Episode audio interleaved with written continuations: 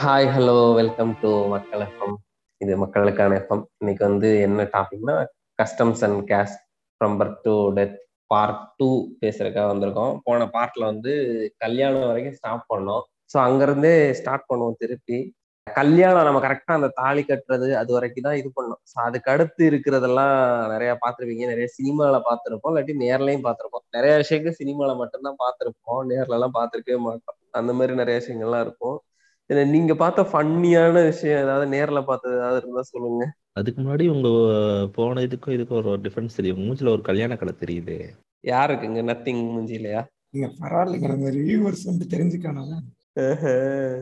சொல்லுங்க சொல்லுங்க, நீங்க சொல்றது சொல்லுங்க. இது பண்ணுவானுங்கல்ல காசி யாத்திரை வருதுன்னு சொல்லி ஒண்ணு பண்ணா, அது காசி யாத்திரை போனோட சொல்லிட்டோம். அதுக்கப்புறம் அந்த தேங்காய் உருட்டுவானுங்க, பூ உருட்டுவானுங்க, அப்புறம் அந்த குடத்துக்குள்ள கையை விட்டு மோதிரம் எடுப்பானுங்க, அப்பளம் தலையில உடைப்பாங்க, அப்பளம் தலையில உடைப்பானுங்க, சுருட்டு கொடுப்பாங்க. என்ன கொடுப்பாங்க? சுருட்டு. சுருட்டு புதுசா இருக்குங்க, சுருட்டு குடுக்கறதுன்னா. இப்ப பொண்ணு இருக்குன்னு வச்சுக்கோங்க, அந்த பொண்ணு வீட்டுல அந்த பொண்ணை வந்து இந்த எப்படி சொல்றது, இப்ப சொந்தக்கார முறைப்படி முறை மாப்பிள்ள எல்லாம் அப்படிலாம் இருப்பாங்கல்ல, அவங்க எல்லாருக்கும் காசு கொடுக்கணும். காசு கொடுப்பாங்க, சில பேர் ரிங்கு கொடுப்பாங்க. அது எங்க ஊர்ல சுருட்டுன்னு சொல்லுவாங்க. ஓ, இங்க சுருள்னு சொல்லுவாங்க. எங்க ஊர் சைடு வந்து சுருள் குடுக்கறது அப்படின்வாங்க. சுருட்டனோட நான் அந்த குடிக்கிற சுருட்ட சொல்றீங்களோ நினைச்சிட்டு அது கொடுக்கலாம். சுருட்டு சுருட்டு குடுக்கலாம், நல்லதுதான் கொடுத்தா. இல்லைங்க, அந்த அப்பளம் உடைக்கிறதுன்னு சொன்னீங்களா, அதை நேர்ல பார்த்தது இல்லை, பட் டிக்டாக்ல பார்த்தேன். அதாவது போட்டு தலையில வந்து இஷ்டத்துக்கு உடைச்சிட்டே இருப்பாங்க சாப்பிட்டுட்டு இருக்கும்போதா. அது முன்னாடி வச்சு பண்ணுவாங்க. அது மோஸ்ட்லி அது பிராமின்ஸ் கல்யாணத்துல அதனால நிறைய பண்ணுவானுங்க. அந்த பூ உருட்டுறது, ஊஞ்சல்ல வச்சு ஆட்டுவாங்க பொண்ணு மாப்பிள்ளைய. அதுக்கப்புறம் அந்த தலையில அப்பளம் உடைக்கிறது, அப்புறம் அந்த பாத பூஜை பண்றதெல்லாம் பண்ணிட்டு இருப்பாங்க. அப்புறம் நான் இப்ப ரீசெண்டா ஒரு கல்யாணத்துக்கு போயிருந்தேன். மத்தியானம் 11 மணிக்கு ஐயரை கூட்டிட்டு போயிட்டு அருந்ததி நட்சத்திரம் தெரியுதா பாருங்க அப்படின்னு சொல்லி காட்டிக்கிட்டு இருந்தாரு. அப்புறம் பாத பூஜை பண்ணிக்கிட்டு இருந்தாங்க. அதெல்லாம் முடிச்சிட்டு அவங்க வந்து போட்டோ ஷூட் எடுக்கிறான் அப்படின்னு சொல்லிட்டு என்னெல்லாமா பண்ணிட்டு இருந்தாங்க.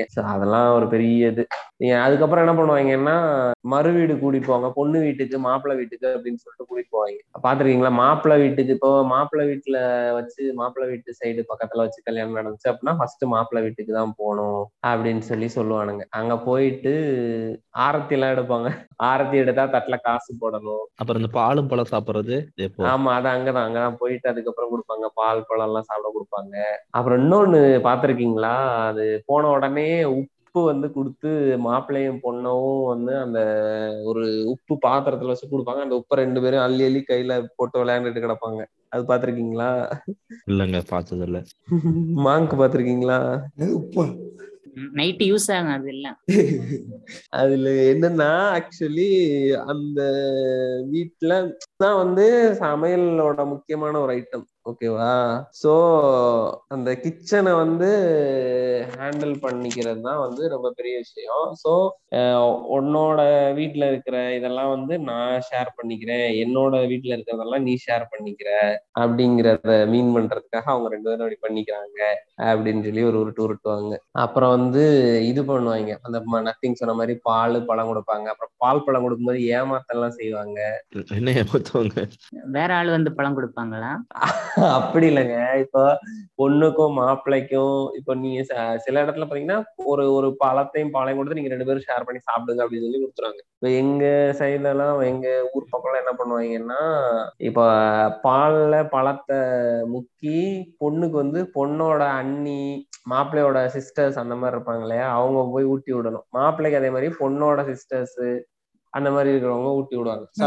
ஊட்டி விடும் போது ஏமாத்தி இவங்க சாப்பிடுவாங்க. ஊட்டி விடுவாங்க, அது பண்ணுவாங்க. அது பண்ணியா இருக்கும் அது. அப்புறம் ஆரத்தி எடுக்கும் போது காசு கேட்பாங்க. இன்னும் சில இதுல எல்லாம் பாத்தீங்கன்னா காசு போடாம உள்ள விட மாட்டாங்க. ஒரு இதுல வந்து என்ன, ஒரு வீடியோல பார்த்தேன் நானு, ஒரு பாய் மாதிரி ஒண்ணு வச்சு மறைச்சுக்குவாங்க வீட்டுக்குள்ளேயே வர விடாம. பொண்ணை நான் அது கொடுக்குறேன் இது கொடுக்குறேன் அப்படின்னு சொல்லி மாப்பிள்ளை சொன்னதுக்கு அப்புறம் தான் பொண்ணையும் மாப்பிள்ளையும் வீட்டுக்குள்ளேயே விடுவாங்க. அதெல்லாம் பண்ணுவாங்க. ரெண்டு டொல்லியோ நிபிஸ் வந்து ஆடியில செய்தி சொல்லி அவனியில் தேதி வச்சு செய்தி சொன்ன பண்ண வருதா டான்ஸ் ஆடி ஸ்டாங்ஸ் பண்ணிட்டு போவாங்க.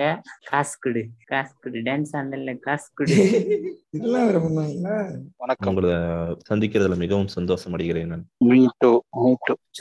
உங்களுக்கு நத்திங்க திருமணம் செய்து கொள்ள சம்பந்தமா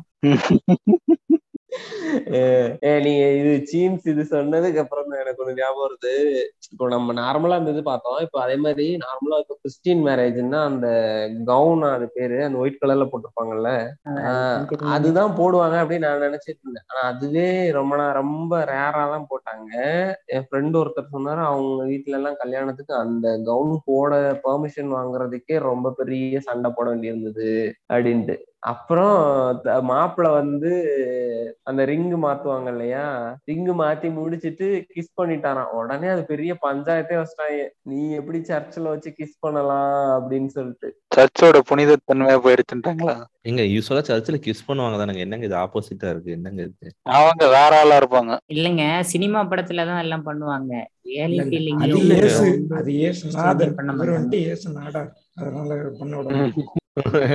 கரெக்டா, அது வந்து நீங்க வேற வேற. அதுக்குதாங்க எங்களை மாதிரி கல்யாணம் பண்ணிக்கணும், பேசாம பொண்ணை வந்து காட்டாம வெறும் ஆம்பளைங்களா வச்சு கல்யாணம் பண்ணிட்டு ரெஜிஸ்டர்ல சைன் மட்டும் பண்ணிட்டு வந்துடணும். யாரு மாதிரி சொல்றீங்க? இஸ்லாமிய சகோதரர் மாதிரி. எது எது இதுவரை இப்பெல்லாம் நடக்குமாங்க? ஏங்க தெரியாதா? பொண்ணை வந்து ஸ்டேஜ் கூட்டிட்டே வர மாட்டாங்க, பொண்ணை வந்து தனியா ரூம்ல தான் உட்கார வச்சிருப்பாங்க. இல்லையாங்க, ரொம்ப நடுவுல ஒரு இது மாதிரி கட்டி அதுக்கப்புறம் சம்பந்தமாலாம். அதெல்லாம் சினிமாலதாங்க, அதெல்லாம் சினிமாலதான். நேர்லயே நான் பார்த்தல ஏமாத்திட்டாங்களா? என் கிளாஸ்மேட்ஸ் நிறைய பேருக்கு அந்த மாதிரிதான், நிறைய பேர் முஸ்லீம்ஸ், அவங்களுக்கு எல்லாம் அப்படிதான் நடந்தது. பொண்ணை வந்து அவங்க அந்த இப்போ நம்ம நார்மலா ஒரு ஆடிட்டோரியம் புக் பண்ணோம்னா மணமகன் அறை மணமகள் அறை மணவரை அப்படின்னு இருக்கும் இல்லையா, அந்த மணவரையில வந்து பையன் அந்த பள்ளியில இருந்து கொஞ்சம் பேர் வந்திருப்பாங்க, மசூதியில இருந்து அந்த மத பெரியோர்கள் அவங்களாம் வந்திருப்பாங்க, பையன் வீட்டுக்காரங்க, பொண்ணோட அப்பா, பொண்ணோட பிரதரு, அந்த மாதிரி இருக்கிறவங்க அவங்களாம் உட்காந்துருப்பாங்க. பொண்ணோட அம்மா, பையனோட அம்மா, பையனோட சிஸ்டரு, அவங்க எல்லாரும் வந்து பொண்ணோட ரூம்ல இருப்பாங்க. இவங்க வந்து இங்க உட்காந்து இவங்க இது இந்த மாதிரி அந்த குரான் ஓதி இது பண்ணிட்டு சொல்லுவாங்க. அங்க வந்து அவங்க வந்து ஒரு பிளாக் கலர்ல ஒரு செயின் மாதிரி ஒண்ணு இருக்கும், அது போடுவாங்க பொண்ணுக்கு. அதுவே வந்து பொண்ணோட மாப்பிள்ளையோட அம்மாவோ மாப்பிள்ளையோட சிஸ்டரோ தான் போட்டு விடுவாங்க அந்த செயினையே, மாப்பிள்ளை போட மாட்டாரு.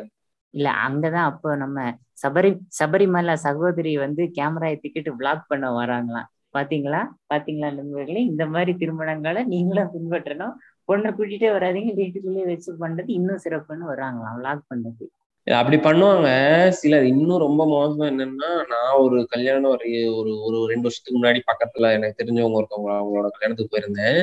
அங்க வந்து பொண்ணை நான் பார்க்கவே இல்லை. இதுக்கு முன்னாடி நான் பார்த்த என் ஃப்ரெண்ட்ஸோட கல்யாணம்னா கூட சரி, ஃப்ரெண்ட்ஸ் வந்து மேக்சிமம் எல்லா பொண்ணுங்க எல்லாருமே எனக்கு தெரிஞ்சவங்களாதான் இருப்பாங்க. ஸோ அது இன்னும் கொஞ்சம் சிட்டியில நடக்கிற கல்யாணங்கிறதுனால இந்த அவங்க அந்த மத குரு எல்லாம் அதெல்லாம் முடிச்சுட்டு போனதுக்கு அப்புறம் பொண்ணையும் மாப்பிள்ளையும் ஒன்னா ஸ்டேஜ்ல உட்கார வச்சு அதுக்கப்புறம் வர்றவங்க எல்லாம் போட்டோ எடுப்பாங்க, நாங்கெல்லாம் எல்லாரும் போய் போட்டோ எடுப்போம். ஆனா இவரோட கல்யாணத்து போனப்போ பொண்ணை வந்து ஸ்டேஜுக்கே கூட்டிட்டு வரவும் இல்லை, போட்டோவும் எடுக்கல, எதுவுமே பண்ணல. போயிட்டு அவ்வளவுதான் முடிஞ்சிச்சு, மசூதியில போயிட்டு கல்யாணம் முடிஞ்சிருச்சு, வீட்டுக்கு எல்லாரும் அவ்வளவுதான் சாப்பிடுவாங்க அப்படின்னு சொல்லிட்டு கூப்பிட்டு போயிட்டாங்க. மாப்பிள்ளையும் கூட நின்று எல்லாரையும் வாங்க சாப்பிடுங்க அப்படின்னு சொல்லிக்கிட்டு இருக்கிறாரு, பொண்ணு அது பாட்டுக்கு வீட்டுக்குள்ள இருக்குது, அவ்வளவுதான். இப்படி பண்ணா நம்ம மைனி மருங்க எப்படி போய்ங்க, பொண்ணு குட்டையா இருக்கு, நெட்டையா இருக்கு, கருப்பா இருக்கு, சிவப்பா இருக்குன்னா கதை அடிச்சு வாங்க முடியும். இது தெரியல, அது எனக்கு ரொம்ப ஒரு மாதிரி ஆக்வர்டா இருந்தது. அது ஒரு கல்யாணம்னு போனோம்னா அது அவங்களோட பிக் டே, அவங்களோட ஸ்பெஷல் டே, அன்னைக்கு கூட அவங்க 2 பேரையும் ஒரு என்ஜாய் பண்ண விடாம அந்த மாதிரி பண்ணி வைக்கிறதுல அது என்ன பெருசா இல்லை, எனக்கு உடன்பாடே இல்லை. இல்ல நான் யோசிச்சு பாக்குறேன், இந்த காலேஜ் படிக்கும்போது ஸ்கூல் படிக்கும்போது எல்லாம் சொல்லுவாங்க இல்ல, காலேஜ் போயிட்டா லைஃப் நல்லா இருக்கும், இல்லைன்னா 10th போனா லைஃப் நல்லா இருக்கும், அதுக்கு மாதிரி கல்யாணத்துல வச்சு வீட்டுக்கு போயிட்டா உங்க கல்யாணம் எல்லாம் நல்லா சூப்பரா இருக்கும்பா, கொஞ்சம் அட்ஜஸ்ட் பண்ணிக்கணும். அது மாதிரிதான் இருக்காது. இப்ப இதெல்லாம் பண்ணுவாங்கல்ல, இப்போ இது முடிச்சுட்டு அதுக்கடுத்த இது வந்து சாந்தி முகூர்த்தம், அதாவது ஃபர்ஸ்ட் நைட். அதுக்கு என்னெல்லாம் கிரிஞ்சு பண்ணுவாங்க பாத்திருக்கீங்களா? அங்கை பாத்துருக்கேங்க. கூந்தல் மலர்கள் எதற்கு கட்டில் மேலே நசுங்கத்தான. இல்லைங்க, தாங்க டைம் குறிச்சு அந்த டைம்ல தான் இன்சர்ட் பண்ணணும். இன்சர்ட் பண்ணலாம் வந்து பிறக்காது. அதாவது நான் காலையில இருந்து நைட் 2 மணி 3 மணிக்கு தான் வந்து நல்ல நேரம். அப்பதான் 2 பேரும் ஒண்ணு சேரணும், இல்லைன்னா சேரக்கூடாது. இல்லைன்னா அதுக்கு முன்னாடி சேர்ந்தாங்கன்னா மாப்பிள்ளையோட அம்மாவோட உயிருக்கு ஆபத்து, அப்பாவோட உயிருக்கு ஆபத்து. குழந்தை ஆண் குழந்தை பிறக்காதுங்க, இல்லைன்னா ஆண் குழந்தை பிறக்காது, வம்ச விருத்தி ஆகாது, அப்படிலாம் சொல்லுவானுங்க. இப்படி இருக்க உனக்கு ஏன்டா ஆகணும்? குழந்தை பிறக்கும்போது 2 கொம்பு ஒரு வாளோட பிறந்துருமா? ஓடு இருக்காதா, வாள் மட்டும்தான் இருக்குமா? கையை தூக்கி நாம் தமிழர் அப்படின்னு சொல்லுதான் பிறந்த உடனே. அதாவது பரவாயில்லங்க. அதுக்கு முன்னாடி இன்னொரு கிஞ்சு பண்ணுவானுங்க பாத்திருக்கீங்களா?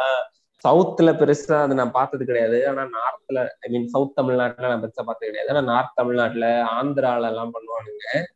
குரூட் இருந்தா தெரியும்னு நினைக்கிறேன். குரூட்டுக்கு ஒயிட் கலர் பெட்ஷீட் விரிப்பானுங்க பெட்ல. சில்லி கைஸ் பாருங்க, அவ்வளவு சயின்டிபிக்கா யோசிச்சிருக்காங்கன்னு பாருங்களேன்.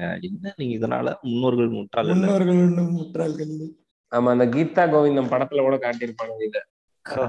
உனக்கு தெரியாதா ஒயிட் கலர் பெட்ஷீட் வாங்கணும்னு? உனக்கு தெரியாதா மண்டு மண்டு அப்படின்னு ஹீரோயின் வந்து ஹீரோ சொல்லிக்கிட்டு. சரி, நான் வந்து ஃபர்ஸ்ட் நைட்ல ரெட்டிங்கோ இல்ல வந்து என் கையை அறுத்துக்கிட்டு ரத்தத்தை அதுல ஸ்ப்ரெட் பண்ணி விட்டா என்ன பண்ணுவாங்க? சரி, அன்னைக்கு வந்து டேட்டா அப்ப என்ன பண்ணுவீங்க? அப்படிதான் நிறைய பேர் கர்மம் நடக்கும். அதுக்கு என்ன பண்ணுவாங்க? இந்த டேப்லெட் எல்லாம் போட சொல்லுவாங்க முன்னாடியே, கல்யாணத்துக்கு முன்னாடி போற அப்படின்னு. இதெல்லாம் இதுவும் கேள்விப்பட்டிருக்கேன் நான். டேப்லெட்டை போட்டு ஸ்டாப் பண்ணேன் அப்படின்வாங்க. அந்த குழந்தைலாம் நடக்கும். அது மாதிரி நிறைய பேருக்கு என்ன பண்ணுவாங்க, அதெல்லாம் போடாம அன்னைக்கு வந்து ஸ்டாப் பண்ணுவாங்க. ஏங்க இல்ல இது முன்னாடி ரொம்ப பெரிய கொடுமை ஒண்ணு நடக்குமா? ஆக்சுவலி இப்போ நீங்க சொன்னீங்களே, இப்ப டேப்லெட் கொடுக்குறாங்க அப்படின்னு சொல்லிட்டு, இதுவே வந்து ஒரு வாரத்துக்கு முன்னாடி 4-5 நாளைக்கு முன்னாடியே இதெல்லாம் ஸ்டார்ட் பண்ணிடுவாங்களாம். ஆனா முன்னாடி எல்லாம் என்ன பண்ணுவாங்கன்னா, இந்த பொண்ணுக்கு சப்போஸ் அந்த மாதிரி ஃபர்ஸ்ட் நைட் முடிஞ்சிட்டு அந்த பெட்ஷீட்ல பிளட் ஆகலை அப்படின்னா, அவங்க வீட்டுல இருக்க லேடிஸ் யாராவது போய் அவங்க வெஜைனாவை பிளேடு வச்சு கீறி விடுவாங்களாம். இது சீரியஸா எங்கேயோ ஒரு இடத்துல நான் கேட்டேன். இது கேட்டு எனக்கே பயங்கர ஷாக் ஆயிடுச்சு. ஏன்னா இவ்வளவு டாக்ஸிக்கா இருந்திருக்கானுங்க அப்படின்னு சொல்லிட்டு. குடும்ப மானமே அங்கதானே இருக்கு. ஜஸ்ட் விமனுங்கிறது அவங்களுக்கு ஒரு வந்து குழந்தை பெத்து போடுற மிஷின். இப்ப வந்து ராணி மாதிரி ட்ரீட் பண்ணுவாங்க. குழந்தை பெற்றதுக்கு அப்புறம் அவ்வளவுதான், பியூரிட்டி வேணும், குழந்தைதான் அவங்களுக்கு வேணும். அவங்களுக்கு வந்து அந்த குழந்தைதான் வேணும். அதுக்கப்புறம் வந்து அந்த பெண்ணுங்கிறவங்க வந்து தேவை கிடையாது. ஜஸ்ட் பேபி மேக்கிங் மிஷின், அவ்வளவுதான். இல்ல அந்த ஒயிட் ஷீட் எதுக்குன்னா, அந்த சாசிட்டி செக் பண்றதுக்கு. சேசிட்டி செக் பண்றதா? அதுதான் அதை எடுத்துட்டு இன்னொன்னு என்ன பண்ணுவாங்க, அவங்க வீட்டுல இருந்தே முத நாளே வந்து ஒரு 2 லேடிஸ் வந்து கூட வந்து ஸ்டே பண்ண சொல்லிடுவாங்க. இப்ப பையன் வீட்டுல வச்சு ஃபர்ஸ்ட் நைட் நடக்க அப்படின்னா, பொண்ணு வீட்டுல இருந்து ஒரு 2 லேடிஸ வந்து கூட வந்து இருக்க சொல்லிடுவாங்க. அவங்க காலையில எந்திரிச்சு அந்த பொண்ணு இந்த பெட்ஷீட் எல்லாத்தையும் வாஷ் பண்ணி போட்டு அந்த மாதிரி சொல்லுவாங்க. இந்த மாதிரி எல்லாம் மாப்பிள்ளை கிட்ட நல்லா நடந்து கிட்டியா அப்படி இப்படி எல்லாம் சொல்லி இது பண்ணுவாங்க. இதெல்லாம் இப்பயே நடக்குதாங்க நீங்க சொல்றதெல்லாம்? இப்பயே நடக்குதுங்க. ஏங்க இல்ல, நான் போன எபிசோட்லயே சொல்லியிருப்பேன் இதுதான். அதாவது இது இந்த ஃபர்ஸ்ட் நைட் முடிஞ்ச உடனே வந்து முகத்துல அப்பா அம்மா முகத்துல முடிக்க கூடாது பொண்ணு. ஆமா, அன்கம்ஃபர்டபுளா இருக்காதா? அது இல்லைங்க, ஒரு மாதிரி காலையில கூச்சமா இருக்காதா? அதனால சொல்லிருப்பாங்க. என்னப்பா நல்லபடியா? அதனால இல்லைங்க, அப்பா அம்மா முகத்துல முழிச்சா வந்து இந்த வம்ச விருத்தி அடையாதான். ஏங்க, அந்த வம்சத்தை விருத்தி பண்ணி விட்டவனே அவன் தானேங்க. அவன் மூஞ்சில முழிச்சா வம்ச விருத்தி ஆவாதா? பொண்ணை பார்த்துட்டாங்களா? இது கொஞ்சம் ஹை சென்சிட்டிவிட்டி மைக் இருக்கா பாருங்க. சோ தன்னோட இலைட் தடத்தை காட்டிதான் மாஸ்கோட இருக்கேங்க. ஏங்க மாஸ்கோட இருக்கீங்க? ஜிம் கேரி பட வேற ஏதாவது ஏங்க மொக்க போடாம டாபிக் வாங்க. கடி ஓர போறாரு. beneath the mask there is an idea and ideas are bullet proof. வாங்க இதாங்க வம்சம் விருத்தி அடையாதுங்க. அதனால வந்து வேற யாரும் முகத்துலதான் முடிக்கணும். ஃபர்ஸ்ட் நைட் முடிஞ்சோடனே யார் முகத்துல முழிக்கிறது? சிவராஜ் சித்த வைத்தியர் மூஞ்சில முழிங்க. இல்ல மூஞ்செல்லாம் கிடையாது நண்பா. டைரக்டா அங்க முக்கில் ஒரு கிச்சன் இருக்கும், அங்க போயிட்டு காஃபி போட்டு மறுபடியும் உங்க வேணாம் அவர்கிட்ட யாருக்கிட்ட போயிட்டு காஃபி கொடுப்பீங்களோ அவர்கிட்டயே முகத்துல முடிக்கணும். வேற ஒண்ணும் கிடையாது, சிம்பிள். ஏங்க அதுவுமே டைரக்டாலாம் கிச்சனுக்குள்ள போக முடியாது. போன உடனே குளிச்சுட்டு தான் போனோம். குளிக்காம போயிட்டு வச்சுக்கோங்களேன், அதுக்கு ஒரு சாமியாட்ட ஆடிடுவாங்க அந்த மாமியாரு. நாங்கெல்லாம் எவ்வளவு ஆச்சரியமானவங்க தெரியுமா? குளிச்சுட்டு தான் உள்ளே வரணும், கிச்சனுக்குள்ளேயே வரணும். ஆமாங்க, ஒரு மாதிரி அன்கம்ஃபர்டபுளா இருக்காது நைட்டு சில விஷயங்கள்லாம் ஈடுபட்டு. ஒரு சில படத்துல எல்லாம் சொல்லுவானுங்க, என்னது நீ அந்த தொட்ட பாத்திரமே தீட்டாயிருச்சு, அந்த பாத்திரத்தெல்லாம் விளக்கி வைக்கணும், நீ குளிச்சுட்டு வந்து நீயே விளக்கி வை அப்படிலாம் சொல்லுவாங்க. டேய் என்னடா சொல்றீங்க, தீட்டு எல்லாமே விருத்தி அடையணும்னா தீட்டு படத்தானே செய்யும், வேற வழி இல்லையா?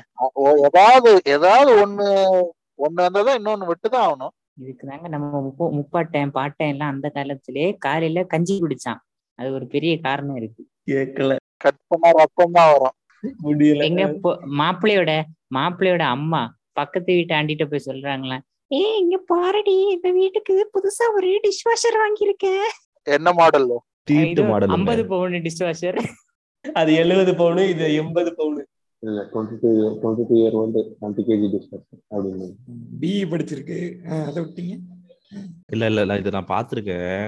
கல்யாணம் பொண்ணு ஓகே சொல்லிடுச்சுன்னா, இந்த மாப்பிள்ளை ஓகேன்னு சொல்லிடுச்சுன்னா அப்படியே அம்மா மகாராணி அப்படின்னு நன்றி அப்படியே அந்த பொண்ணு அப்படியே இந்த மாப்பிள்ளை வீட்டுல இருக்கவங்க பண்றது இருக்குதே பண்ணிட்டு அப்படியே குழந்தை பெத்துக்கிற வரைக்கும் அப்படியே வந்து மகாராணி மாதிரி ட்ரீட் பண்ணுவாங்க. அந்த குழந்தை கையில வந்ததுக்கு அப்புறம் அவ்வளவுதாங்க. இல்ல இவனுங்க அதுக்கு போயிட்டீங்க நீங்க. அதுக்கு முன்னாடியே இவனுங்க முதல்ல சொல்லுவானுங்க கல்யாணத்துக்கு முன்னாடி என் வீட்டுல பொம்பளை பிள்ளையே இல்ல, அப்படி ஒண்ணு அவங்க வீட்டுல ஒரே பையனா இருக்கும், இல்ல 2 பையன்கள் இருந்தாங்க அப்படின்னா என் வீட்டுல பொண்ணே இல்ல, எங்க பொண்ணு மாதிரி நாங்க பாத்துக்கோம் அப்படின்பாங்க. அப்படி சப்போஸ் ஒரு பொண்ணு ஒரு பையன் இருந்ததுன்னா அந்த பொண்ணு என் பொண்ணு எப்படி பாக்குறோன்னா அதே மாதிரிதான் உங்க பொண்ணையும் பாத்துக்குவேன் அப்படின்னு சொல்லி எல்லாம் டயலாக் பேசுவாங்க. ஆனா அந்த பொண்ணு போயிட்டு ஒரு 2வது நாளோ 3வது நாளோ ஒரு 7 மணி வரைக்கும் தூங்கிருச்சுன்னா போதும், உடனே இதத்தான் சொல்லி கொடுத்து அனுப்பி விட்டாளா அவங்க ஆத்தா, உனக்கு எப்படி சோம்பேறியா இருக்கா பாரு, கோழி கூப்பிட எந்திரிச்சு வேலை பார்க்கணும் அப்படின்றானுங்க. கஸ்டமர் கேருக்கு உடனே கால் பண்ணுங்க, வாரண்டி கிளைம் பண்ண போறாங்களா இல்லைங்க, அப்ப உடனே சொல்லணும் நீங்க தானங்க எங்க அம்மா அப்படின்னு, எப்படி ஏன் இப்படி வளர்த்து வச்சிருக்கீங்க அப்படின்னு. அம்மா பொண்ணு மாதிரி பாப்பா கூட்டம் அப்ப என்ன சொல்லுவாங்க தெரியுமா, எங்க பாப்பாவெல்லாம் நாங்க இப்படி எல்லாம் வளர்க்கலாம், அவ வந்து 5 மணிக்கு எந்திரிச்சு கோலம் போட்டு வாச தெளிச்சு எல்லாம் பண்ணிடுவா அப்படின்னு. அவங்க மாமியார் வீட்டுல போய் கேட்டதான் தெரியும், நீங்க வளர்க்கறது சரின்னு யாரு உங்களுக்கு வந்து சர்டிபிகேட் கொடுத்தா, நீங்களே தப்பாதான் இது ஒரு தவறான ஒரு இதுலதான் வளர்த்துட்டு இருக்கிறீங்க ஐடியாலஜில, உங்களை யார் ஃபர்ஸ்ட் கரெக்ட்னு சொன்னது? அவங்க அவங்களே கொடுத்துப்பாங்க டிக்ளரேஷன், எங்களுக்குதான் எல்லாமே தெரியும் அப்படிம்பாங்க. எல்லாருமே பாத்தீங்கன்னா பொண்ணு போற இடத்துல மாமியார்கிட்ட பிரச்சனை வரும்போது அப்ப என்ன பண்ணுவாங்க, என் பொண்ணை கஷ்டப்படுத்துறாங்கன்னு வாங்க. ஆனா இவங்களே என்ன பார்ப்பாங்க, இன்னொரு வீட்டு பொண்ணு கஷ்டப்படுத்துவாங்க. அது வந்து அதுதான் ஹிப்போக்ரஸி. அது அந்த மாதிரி பார்க்க தெரிஞ்சிருச்சுன்னா எல்லாருக்கும் நம்ம பொண்ணு போனா கஷ்டப்படுமே, அந்த மாதிரி தானே நம்ம இந்த பொண்ணும் எங்க இருந்து போமோ அந்த அது என்ன சொல்றது அந்த ஒரு அகாமடேட் ஆகுறதுக்கு கொஞ்சம் டைம் ஆகும், அவங்க வளர்ந்த விதம் வேறையா இருக்கும், நம்ம வளர்ந்த விதம் வேறையா இருக்கும், நம்ம எப்படி அடாப்ட் பண்றதுக்கு சொல்லுவோம், அந்த ஒரு பிரீத்திங் ஸ்பேஸ் கொடுப்போம், அதுக்கப்புறம் அவங்க இல்ல அவங்களுக்கு அது ஃபீல் ஆகலைன்னா அவங்கள தனியா விடுவோம் அப்படிங்கறதெல்லாம் வரதில்லை. ஏன்னா இவங்களை எடுத்துக்கிட்டாலும் இவங்க மாமியார்கிட்டயும் அப்படித்தானே பட்டிருப்பாங்க. ஆனா அவங்க என்ன பண்றாங்க, அதை அப்படியே டிரான்ஸ்பர் பண்ணணும்னு பாக்குறாங்க. நான் அனுபவிச்சேன்ல, நான் மட்டும் ஏன் நல்லவனா இருக்கணும் அப்படின்னு பாக்குறாங்க. அப்படியே நிறைய பேர் பண்றாங்க. ஏன்னா நான் கஷ்டப்பட்டிருக்கேன் என் மாமியார்கிட்ட, என் மாமியார் என்னெல்லாம் பண்ணிக்கிறாங்க தெரியுமா அப்படின்லாம் சொல்லிட்டு பண்ணுவாங்க. இதெல்லாம் சொல்லிட்டு செய்வாங்க, இப்படிலாம் அவங்க பார்த்தாங்க அப்படின்னு. ஆனா அப்போ அந்த மாமியார் எப்படி பார்த்திருப்பாங்க, எப்பா இது எப்ப போய் ஒழியுமோ அப்படின்னு தான் நினைச்சிருப்பாங்க. ஸோ அதனால அதெல்லாம் ப்ராசஸ், அது அப்படிதான் வந்தாகணும் அப்படின்ற மாதிரி கூட கன்சிடர் பண்ணுவோம். இப்படிலாம் ஹிப்போக்ரஸி இருக்கு. நம்ம ஆனா எப்படி நினைக்கிறோம்னா, நம்ம பட்டம் நம்ம மாதிரி படக்கூடாது அப்படின்னு நினைக்கணும். நம்ம இடத்துல வச்சு பாக்குறது இல்ல, அவங்க ஷூல இருந்து பாக்கணும். அது பண்ண மாட்டாங்க. ஊச்சா அடிக்கணும் செய்வாங்க, பார்க்கலாம் மட்டும். ரீசெண்டா தான் கேள்விப்பட்டது, ஒருத்தர் சொன்னாரு, ஒருத்தர் இது எப்படின்னா இப்ப வந்து குடும்பம் அதாவது அந்த குடும்பம் இருக்குன்னா அந்த குடும்பத்தோட வந்து பேரு கௌரவம் இதெல்லாம் போயிடக்கூடாது, அதுக்காகவே வந்து இந்த கல்யாணத்துல வந்து பொண்ணு வீடு சைடு ஏதோ போய் சொல்றாங்களா இல்ல மாப்பிள்ளை வீடு ஏதோ போய் சொல்றாங்களா அப்படின்னு பாக்குறதுக்கு ஒரு ஆள் வச்சிருப்பாங்களாம். அதனால இவங்க வந்து இது வந்து நீ யார வேணாலும் என்ன வேணாலும் கல்யாணம் பண்ணிக்கோ, ஆனா எங்களோட வம்சமோ இல்ல எங்களோட குடும்ப பேரையும் இன்னைக்கு எடுத்துடக்கூடாது, அதுக்காக நாங்க வந்து இதை பார்ப்போம் அப்படின்னு சொல்லிட்டு பாப்பாங்க. எங்க இந்த ஷெர்லாக் சீரீஸ் பார்த்துட்டு நான் நினைச்சிட்டு இருந்தேன், டிடெக்டிவ்னா ரொம்ப அப்படியே செம்மையா கொலைலாம் கண்டுபிடிப்பாங்க, அப்படியே வந்துட்டு திருட்டெல்லாம் கண்டுபிடிப்பாங்க.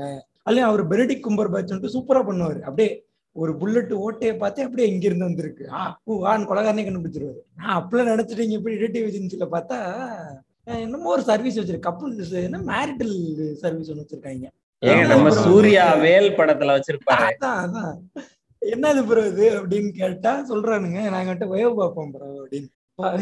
வெக்கம் கேட்டா பயலே என்னங்க பண்றீங்க, இப்ப இந்த பிசினஸ் தான் ஓடிட்டு இருக்கு, நல்லா லாபகரமா இருக்கு, வீடியோ எடுத்து சிபிஐட் எடுத்து பணம் பிரிச்சிருவாங்கல்ல அப்படின்னு அது மாதிரி பண்ணிட்டு இருக்கானுங்க. வீடியோ எடுக்கிறானுங்க, கன்சென்ட் இல்லாம போட்டோ எடுக்கிறானுங்க, வீடியோ எடுக்கிறானுங்க, ஒர்க் பிளேஸ்ல போய் என்கொயரி பண்றானுங்க, எல்லாமே பண்றானுங்க.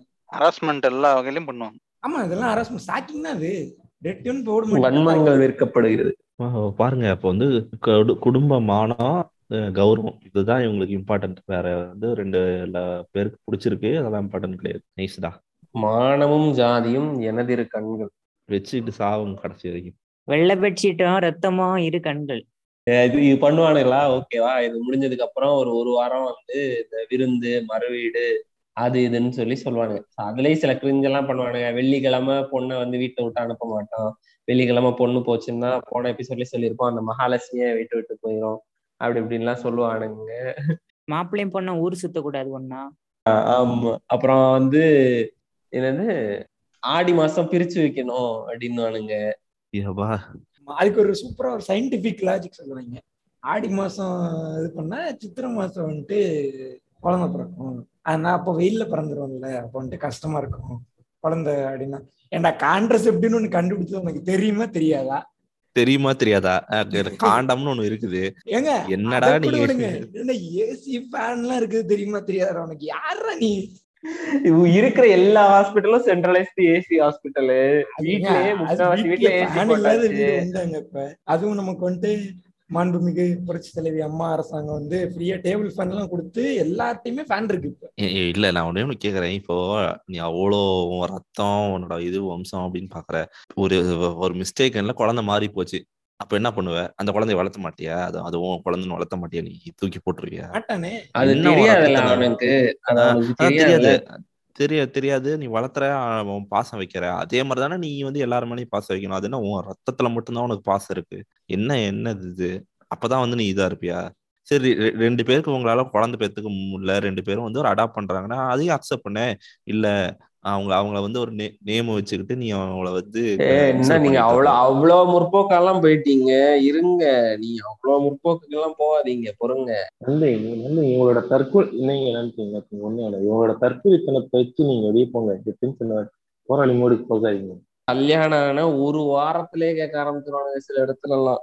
அப்புறம் என்ன எப்ப அப்படின்னு 10வது மாசம் கையில வந்து பேரை எனக்கு இருக்கணும். இல்ல அது இன்னொன்னு நல்ல டைலாக் சொல்லுவாங்களே, என் பேரை என் மூஞ்சில மூத்திரம் பெஞ்சாதான் இந்த கட்டை வேகும் அப்படின்னு ஒரு டைலாக் வேற சொல்லுவாங்க.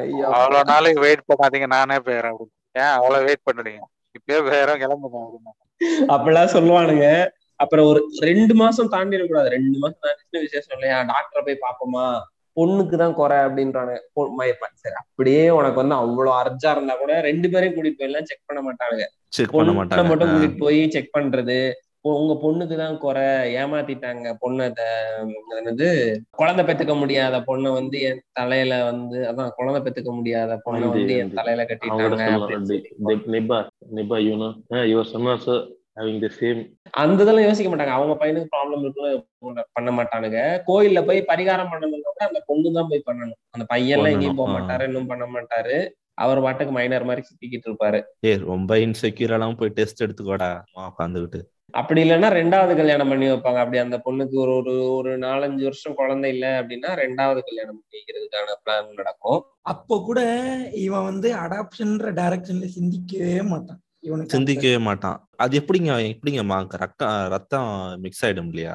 எங்களோட பியூர் பிளட் இத வேணும்ல, அது அப்படி நீங்க சொல்றீங்க இல்லையா? அப்படி ஒரு கட்டத்துக்கு மேல முடியவே இல்லை. நான் அடாப்ஷனுக்கு தான் போறேன் அப்படின்னா கூட யார் அடாப்ட் பண்ணுவாங்கன்னா, இந்த உங்க சித்தப்பாக்கு 3 பசங்க இருக்காங்க, அதுல ஒரு பையனை நீ அடாப்ட் பண்ணிக்கோ, உங்க மாமாவுக்கு 4 பசங்க இருக்காங்க, அதுல ஒண்ணு அடாப்ட் பண்ணிக்க. என்ன இருந்தாலும் நம்ம ரத்தம் இல்லையா, ரத்தம் விட்டு போகாது, சொத்து வெளியில எங்கேயும் போகாது. இந்த டயலாக சொல்லுவானுங்க. இன்செக்யூர் வந்து இப்போ லாஸ்ட் ரெசார்ட். ஆமா ஆமா ஆமா, அதுக்கு நடுவுல ஐபிஎஃப் இருக்குது, அதுக்கப்புறமா இன்னும் வாடகை தாய் மாதிரியான இது இருக்குது, அது மாதிரி நிறைய அதெல்லாம் மூவ் ஆகி எதுவுமே சக்சஸ் ஆகலன்னு ஒரு 50 வயசுக்கு அப்புறம் அடாப்ட் பண்ணிக்கலான்னு வருவாங்க. அப்பயும் எந்த குழந்தைய அடாப்ட் பண்ணுவாங்க? பிறந்த குழந்தைய 50 வயசுல அடாப்ட் பண்ணுவாங்க. அப்பயும் கொஞ்சம் வளர்ந்த குழந்தைய அடாப்ட் பண்ணிட்டா பிரச்சனை, அதுக்கு ஏற்கனவே தெரிஞ்சிருக்கும் அப்படிங்கிறதோ இல்லை வேற ஏதாவதுனா அதிசயத்தோட இருக்கும் அப்படிங்கிறதுனால அப்ப பிறந்த குழந்தைய 50 வயசுல ஒரு பிறந்த குழந்தைய அடாப்ட் பண்ணா எப்படி வளர்க்க முடியும் அவங்களால? அந்த அந்த இதுவே இருக்காது, விளையாட முடியாது, அந்த மாதிரி டைமை கடத்திட்டே போயிடுறாங்க அவ்வளவு தூரம் வரைக்கும் வேற ஏதோ ஒரு நம்பிக்கைகள்ல. அது அது ஆனா இந்த மாதிரி டைமுக்கு நம்ம இது பண்ணுவோமேன்றது பண்ண மாட்டாங்க. இன்னொரு குழந்தை இருக்குது, அதுக்கு ஒரு லைஃப் கொடுக்கலாமே, இல்ல அதை கொண்டு வந்து வளர்க்கலாமே அப்படின்றது இருக்கணும், அந்த பரந்த மனசு வரக்குள்ள. ஆமா, நீங்க பாருங்க, உங்களுக்கு குழந்தை வேணும், ட்ரை பண்றீங்க இல்லையா, அடாப்ட் பண்ணுங்க, இல்லையா இல்லை எனக்கு ஓகே நாங்கள் இப்படியே பிடிச்சி 2 பேரும் நாங்கள் லைஃப்பை லீட் பண்ணுறோம் அப்படின்னா பண்ணுற தப்பே இல்லைங்க. இந்த world is for everyone. நீங்கள் வந்து குழந்தை மட்டும் இருந்தால் தான் லைஃப் வந்து உங்களுக்கு பியூட்டிஃபுல்லாக இருக்கும் அப்படிங்கிறது கிடையாது. உங்களுக்கு வேணுமா நீங்கள் ட்ரை தானே இவன் சொல்கிறான். எங்க இதெல்லாம் அக்ரிமெண்ட் போட்டு மெஷின் வாங்குறவனுக்குலாம் பொருந்தாதுங்க. இதெல்லாம் பெத்து கொடுக்குற மெஷின் வாங்குற மாதிரி தானே வாங்குறான். ஒன்று இல்லைன்னா இன்னொன்று அடுத்தது அடுத்ததுலாம் பார்த்துக்கலாம்ப்பா. கரெக்டு கரெக்டு, மிரட்டு மிரட்டு, இது கரெக்டுங்க.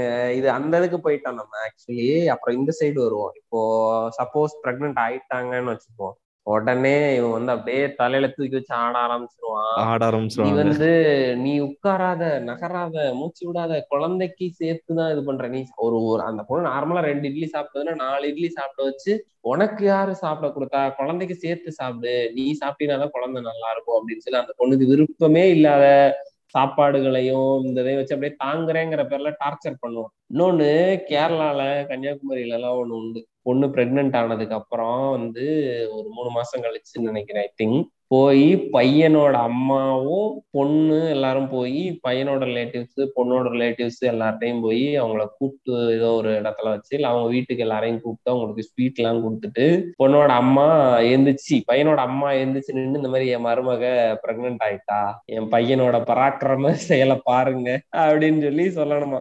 மாப்பிள்ள ஃபிளெக்ஸ் பண்றாரா? இல்ல இந்த பொண்ணு கர்ப்பமா இருக்கு அப்படிங்கிற விஷயம் தெரியறதுக்கு முன்னாடியே கண்டுபிடிச்சிருவாங்க. எப்படின்னு சொல்லுங்க, மாமியார் கண்டுபிடிச்சாங்க. இல்ல எப்படின்னா அந்த கனவுல வந்து கிருஷ்ணர் வந்துருவாரு. கிருஷ்ணருக்கு வந்து மாமியார்ட்ட விளையாடுவாரு, துரத்தி துரத்தி அப்படி விளையாடும் போது இல்லங்க ஏங்க நீங்க வாழ்க்கை வருவாரா?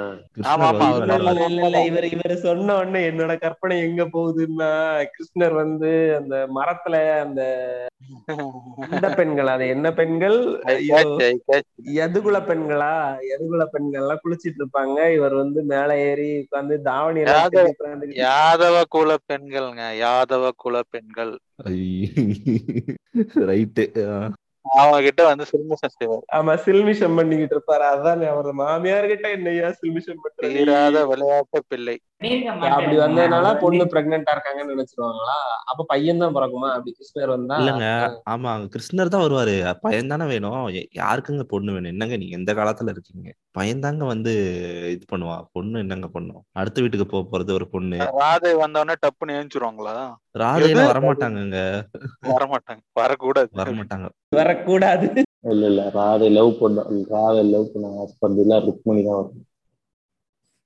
ஆமாங்க, கிறிஸ்டர் தான் வருவாரு, வேற யாரும் பையன் தானே வேணும். பிள்ளைகள் இஸ்லாமிய சகோதரர்களுக்கு இறந்து வருவா, மேரி மாதா, ஏசப்பா, இறை தூதர், நபி எல்லாரும் வருவாங்களா இருக்கும். குழந்தை பெற்றுக்கிறதுன்னு சொல்றீங்க, அப்படி எதுக்குங்க மேரி மாதாவை வர சொல்றீங்க? என்னங்க நீங்க எல்லாரும் மாறி மாறி பேசுறீங்க, புரிஞ்சுக்கவே இல்லைங்க. கிருஷ்ணர் தாங்க இயேசு, கிருஷ்ணர் தாங்க அல்லாஹ், அவரோட அவதாரம். மாறி மாறி பேசலீங்க, மேரி மேரியா பேசுறோம். குழந்தை பெற்றுக்கிறதுக்கும் மேரி மாதாக்கும் என்ன சம்பந்தம்? எனக்கு பஸ் தெரிஞ்சாங்க. சரிங்க, தெரியாது நண்பா, தெரியாது. Complicated hypothetical question. நீங்க தேவதூதன் எல்லாம் கேட்டிருக்கணும். தேவதூதன் இல்லைங்க, கடவுள்கிட்ட கேட்கணும், ஆண்டவர்கிட்ட கேட்கணும். என்னங்க இது இன்ட்ரெஸ்ட் மாதிரி இருக்கு, என்னங்க அந்த இடத்த கடந்து வாங்க. பிரெக்னன்ட்டா இருந்து ஃபர்ஸ்ட் பொண்ணு வந்து ஃபர்ஸ்டா வந்து ஒரு கேர்ள் பிறந்துருச்சுன்னு வச்சுக்கோங்க, அவ்வளவுதான். ஏங்க பிறக்கிறதுக்கு போறங்க, அதுக்கு முன்னாடி இன்னும் நிறைய வேலைகள்லாம் இருக்கு. 3 மாசத்துல இது மாதிரி பண்ணுவானுங்க. ஓகேவா, நான் சொன்ன மாதிரி அந்த என் மகனோட பூஜை பல பராக்கிரமசாலித்தனத்தை பாருங்க அப்படின்னு சொல்லி சொல்லுவானுங்க. சொல்லிட்டு அதுக்கப்புறம் என்ன பண்ணுவானுங்க, 5 மாசத்துல 5 விதமான சாப்பாடு போடணும், 7 மாசத்துல 7 விதமான சாப்பாடு போடணும், 9 மாசத்துல 9 விதமான சாப்பாடு போடணும் அப்படின்லாம் சொல்லுவானுங்க. அப்புறம் வந்து இன்னொன்னு என்ன செய்வானுங்கன்னா, சவுத் தமிழ்நாட்டுல பழம் போடுறது அப்படின்னு சொல்லி சொல்லுவாங்க. அதாவது இந்த பொண்ணு நம்ம முன்னாடி சொன்ன இல்லையா, அந்த 3 months அந்த டைம்லயே வந்து போய் நிறைய ஃப்ரூட்ஸ் எல்லாம் வாங்கி கொண்டு போய் பொண்ணோட வீட்டுல இருந்து ஃப்ரூட்ஸ் எல்லாம் வாங்கி கொண்டு போய் பையன் வீட்டுல இருக்கிறவங்க, பையனோட சொந்தக்காரங்க அவங்களுக்கு எல்லாம் கொண்டு போய் கொடுத்து ஸ்வீட் கொடுத்துட்டு இந்த மாதிரி எங்க பொண்ணு பிரெக்னென்ட் ஆயிட்டா, எங்க பொண்ணு பிரெக்னென்ட் ஆயிட்டா அப்படின்னு சொல்லி போய் சொல்லுவாங்க. மாப்பிள்ளை கேக்குறாரா, ஓ அப்படியா, சூப்பருங்க. அப்புறம் ஆனா அந்த 5வது மாசம் இல்ல 7வது மாசம் இல்லாட்டி 9வது மாசம் வந்து வளைகாப்பு வைக்கணும் அப்படின்னு சொல்லி சொல்லுவானுங்க. இந்த வளைகாப்பு வைக்கிறதுக்குமே வந்து முதல்ல கண்டிஷன் எல்லாம் போடுறாங்க. பொண்ணு வீட்டுல இருந்து இவ்வளோ வெரைட்டிஸ் ஆஃப் சாப்பாடு கொண்டு வரணும், அப்புறம் வந்து தங்கத்துல வளையல் போடணும், வெள்ளியில வளையல் போடணும். வெள்ளிலாம் மோஸ்ட்லி ரொம்ப கம்மியா இருக்கும் அப்படிங்கிறதுனால அதெல்லாம் பெருசா டிமாண்ட் பண்ணுவாங்க. தங்கத்துலதான் மோஸ்ட்லி டிமாண்ட் பண்ணுவாங்க, தங்கத்துல வளையல் போடணும் அப்படிலாம் சொல்லுவானுங்க. அதெல்லாம் பண்ணிட்டு அப்புறம் அந்த வளைகாப்பு போட்டு வந்து பொண்ணை வந்து பொண்ணோட வீட்டுக்கு கூட்டிட்டு போயிடுவாங்க. அப்புறம் ஃபர்ஸ்ட் டெலிவரி ஃபுல்லா அந்த செலவெல்லாம் வந்து பொண்ணு வீட்டுக்காரங்க தான் பார்க்கணும் அப்படின்லாம் சொல்லிடுவானுங்க. ஆனா வாரிசு மட்டும் இவங்க குடும்பத்து வாரிசு, எங்க வாரிசு எங்க குடும்பத்தை வாழ வைக்க வந்தது அப்படின்னு சொல்லி சொல்லுவானுங்க. ஆனா செலவு மட்டும் பண்ண மாட்டாங்க, ஒரு பைசா செலவு மட்டும் பண்ண மாட்டாங்க. நாங்க பண்ணணும், அதுக்குதான் ஒரு பேபி மேக்கிங் மிஷின் வாங்கியிருக்கோங்களே, அதுக்குதான் செலவு பண்ணிருக்கோம். இதுக்கு மேல நாங்க செலவு பண்ணுவோம், நாங்க கல்யாணமே பண்ணிக்க மாட்டோம்னு ஹேஷ்டேக் போட்டுட்டு இருக்கோம். நீங்க வேற. நல்லதுங்க நல்லதுங்க, நல்ல முடிவு தான் பண்ணி அது போடுறவங்க உண்மையாலுமே கல்யாணம் ஆகாதவங்களால கல்யாணம் ஆயிட்டு போடுறவங்களான்னு தெரியல. பண்ணிக்காம இருந்தா நான் சந்தோஷம் தான், பண்ணிக்காதீங்க நல்லது. இங்க இருக்கிற பெண்கள் நல்லா படிப்பாங்க, நல்ல ஆப்பர்ச்சுனிட்டி கிடைச்சி வெளிநாட்டு போயிடுவாங்க, நல்லா இருப்பாங்க. பண்ணிக்காதீங்க. குழந்தை வந்து இவங்க பொண்ணு வீட்டுக்காரங்க தான் செலவு பண்ணி அந்த பிரெக்னென்ட் டைம்லயும் ஓகே, ஹாஸ்பிட்டல் செலவு எல்லாமே வந்து இவங்க தான் பண்ணணும். ஆனா பேர் வைக்கிறது மட்டும் எங்க அப்பாவோட பேரு, எங்க தாத்தாவோட பேரு, எங்க கொள்ளு தாத்தாவோட பேர் வைப்பேன் அப்படின்னு சொல்லிட்டு பையன் வந்து குறுக்க வந்து நின்றுவாரு. குறுக்கு கோசிக்கு வந்தா அப்படின்னு வந்து நின்றுவாரு. Pushpa also does the same problem. எல்லாம் பண்ணுவானுங்க. அப்புறம் குழந்தை நீங்க முன்னாடியே சொன்ன மாதிரி, அந்த சப்போஸ் அந்த குழந்தை பிறக்கல ஒரு வருஷம் பாப்பானுங்க, மேக்சிமம் வந்து ஒரு வருஷம் தான். எந்த ஒரு இதுவும் சொல்லாம மிஞ்சி போனா ஏதாவது ஒரு கோயிலுக்கு கூட்டிட்டு போறது, அந்த இதோட ஸ்டாப் பண்ணுவானு. ஒரு வருஷம் தாண்டிருச்சுன்னா ஊர்ல போறவன் வர்றவெல்லாம் வந்து அட்வைஸ் கொடுப்பான், போறவன் வரவெல்லாம் வந்து இந்த டாக்டரை போய் பாருங்க, இந்த சாமியாரை போய் பாருங்க, அந்த கோயில்ல போய் இந்த பூஜை பண்ணுங்க, இந்த டாக்டர்கிட்ட போய் அந்த டெஸ்ட் எடுங்க அப்படின்னு சொல்லி சொல்லுவான். காசு டே நீ இவ்வளவு சொல்றியே, எனக்கு அதுக்கெல்லாம் காசு இல்லடா அப்படின்னா கூட, அதெல்லாம் வந்து நீ சம்பாதிக்கிறது எதுக்காக? அவன் வந்து ஒரு அப்படி இப்ப சப்போஸ் ஒருத்தவங்க வந்து குழந்தை இல்லைன்னு வச்சுக்கோங்க, அவங்க 2 பேரும் நிம்மதியா சந்தோஷமாவே வெளியில எங்கேயும் போயிடக்கூடாது. ஒரு ஹோட்டல்ல போய் நிம்மதியா உட்காந்து சாப்பிட்டுட்டாங்க அப்படின்னா, ஆமா பிள்ளை இல்லை, இவங்க என்ன ஹோட்டல்ல போய் உட்காந்து சாப்பிட்டுட்டு இருக்காங்க, போய் டாக்டரை பார்க்காம என்ன இப்படி சுத்திக்கிட்டு இருக்காங்க.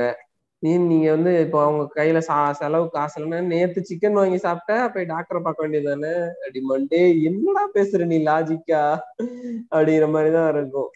அவ்வளோ ஒரு ப்ரெஷர் போடுவாங்க. அவங்க வந்து ஒரு இடத்துல வந்து வெறுத்தோ இல்லை வந்து இந்த சொசைட்டி இந்த போடுற அந்த சோசியல் ப்ரெஷர் எதுவுமே தாங்க முடியாம கடனை வாங்கி இருக்கிற வீடு நிலத்தெல்லாம் வித்து கூட அந்த ஹாஸ்பிட்டலுக்கு செலவு பண்ணி ரொம்ப கஷ்டப்பட்டு குழந்தை பத்துக்கிட்டவங்க எல்லாம் கூட நிறைய பேர் இருக்கிறாங்க.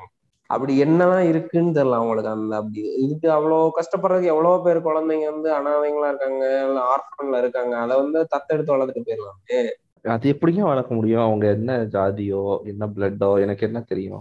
அதை நான் எங்க எடுத்து வளர்க்கணும்? இல்ல இப்போ இதுல வந்து ஆணுக்கும் பெண்ணுக்கும் யாருக்கும் சரி, ஒருத்தவங்க இன்ஃபெர்டிலிட்டியா இருக்காங்களோ சரி, அது ஒரு விஷயமா இருக்கட்டு. இந்த கல்யாணம் ஆகி 10 மாசத்துலயே புள்ள பத்துக்கணுங்கிற கான்செப்டே தப்பு தானே. அவங்க என்ன கொஞ்சம் 10 மாசத்துக்குள்ளேயே பிள்ளைய பத்தி வாழ்க்கைய வாழாண்டாமா? அவங்க 2 பேரும் சேர்ந்து ஊருக்கு தந்தோமா? 5 வருஷம் எதுக்கு சுத்தணும்னு நான் கேக்குறேன். எதுக்கு சுத்தணும்? குழந்தைய பெத்துட்டு சுத்துங்க அப்படிம்பாங்க. குழந்தைய பெத்துட்டு குழந்தைய அதுதான் பண்ண முடியும்.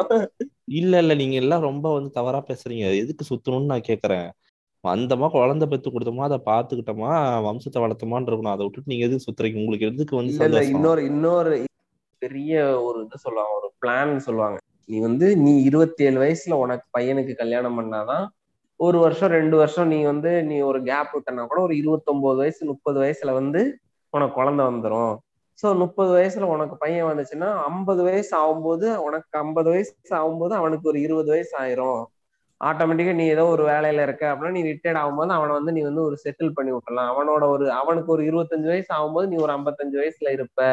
அப்ப நீ வந்து நீ அவனை திருப்பி செட்டில் பண்ணி விட்டுடலாம். அதுக்கடுத்து அவன் வந்து அவன் அதுக்கடுத்து அவனோட ஜென்ரேஷன் அதுக்கடுத்து அவன் வளர்த்துக்குவான் அப்படின்னு. என்னடா இது, என்னடா பிளான் இது? இதுல எங்கேயுமே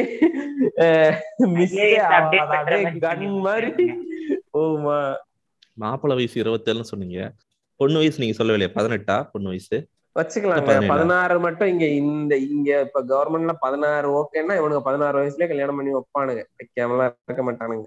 10 வருஷம் டிஃபரன்ஸ்ல கல்யாணம் பண்ணி வைக்கிறதெல்லாம் இருக்குது. நான் எவ்வளவோ பாத்திருக்கேங்க. நான் ஸ்கூல் படிக்கும் போதெல்லாம் என்னோட கிளாஸ்ல இருந்த ஒரு பொண்ணுக்கே வந்து அவன் 9th படிக்கும் போதெல்லாம் கல்யாணம் பண்ணி வச்சிருக்காங்க. முன்னாடி எங்க அண்ணன், இப்போ எங்க அண்ணனோட ஃப்ரெண்ட்ஸ்னா அவன் 10th படிக்கும் போது அவனோட பேட்ச்ல இப்போ ஒரு 10 பொண்ணுங்க இருந்தாங்க அப்படின்னா ஒரு 5 பொண்ணுங்களுக்கு 10th முடிக்கும் போது கல்யாணம் ஆயிரும். மிச்சம் இருக்கிற ஒரு 5 பொண்ணுல 4 பேருக்கு வந்து +2 முடிக்கும் போது கல்யாணம் ஆயிரும். நான் போகும்போது நான் 10th படிக்கும் போது ஒருத்தர் 2 பேருக்கு கல்யாணம் ஆயிருக்கும். +2 போகும்போது ஒரு 4-5 பேருக்கு கல்யாணம் ஆயிருக்கும். ஸோ அது வந்து அந்த ரேஷியோ இப்போ கொஞ்சம் ஓரளவு கம்மியாயிருக்கு. ஆனால் இன்னும் வந்து கிராமப்புறங்கள்ல வந்து ரொம்ப ரேராக நடந்திருக்கு. இப்போ கூட ரீசெண்டாக ஒன்று நடந்துச்சு. அந்த பையனுக்கெல்லாம் விருப்பமே கிடையாது, அந்த பொண்ணுக்கும் பெருசா விருப்பம் இல்லை. அந்த பொண்ணு படிக்கணும்னு ஆசைப்பட்டாங்க. அந்த பொண்ணோட அம்மா சொத்து வந்து வெளியில போயிரும் அப்படிங்கிற ஒரே காரணத்துக்காக, பையனுக்கும் பொண்ணுக்கும் 10 வயசு வித்தியாசம் இருக்கும், சொந்தக்காரங்க அப்படிங்கிற ஒரே காரணத்துக்காக சண்டை போட்டு கல்யாணம் பண்ணி வச்சாங்க. ஏங்க அது அது பையனுக்கே பிடிக்காத போது எப்படி அந்த அளவுக்கு ஃபோர்ஸ் பண்ணிருக்காங்களா? ஆமா அந்த பையன் கல்யாணம் பண்ணி பொண்ணை ஒய்ஃபை இங்க விட்டுட்டு அவன் பாட்டுக்கு நல்லா போய் துபாயில வேலை பார்த்துட்டு இருக்கான். அவ்வளவுதான், முடிஞ்சு போச்சு. சொத்து வரல போல, பையன் தானே வரல போனான். ஏங்க அப்ப வந்து பசங்க குழந்தைங்களா சொத்துன்னு சொல்லுவாங்களே, அப்ப நாங்களா சொத்து கிடையாதா என்னங்க? நீங்க சொத்து கிடையாது, சும்மா இருங்க அப்படின்றாங்க. உனக்காக தான்ப்பா வாழ்றேன் அப்படின்னு சொல்றாங்க. அப்படித்தான் சொல்லுவாங்க. ஆனா கடைசி வரைக்கும் உங்களுக்காக வாழ மாட்டாங்க, உங்களையும் உங்களுக்காக வாழ விட மாட்டாங்க. உங்களை வாழ விட மாட்டாங்க, உங்களுக்காகவும் வாழ மாட்டாங்க. எங்க போங்க, எல்லாரையும் ஏமாத்துறீங்க. எல்லாரும் பொதுவா கிடையாதுங்க. ஒரு செட் ஆஃப் மெஜாரிட்டி பீப்புள் அப்படி பண்றாங்க. நிறைய பேர் வந்து அந்த எல்லாம் உடைச்சு என் கூட இருக்காது, வெளில கிளம்புன்னு கூட சொல்றாங்க.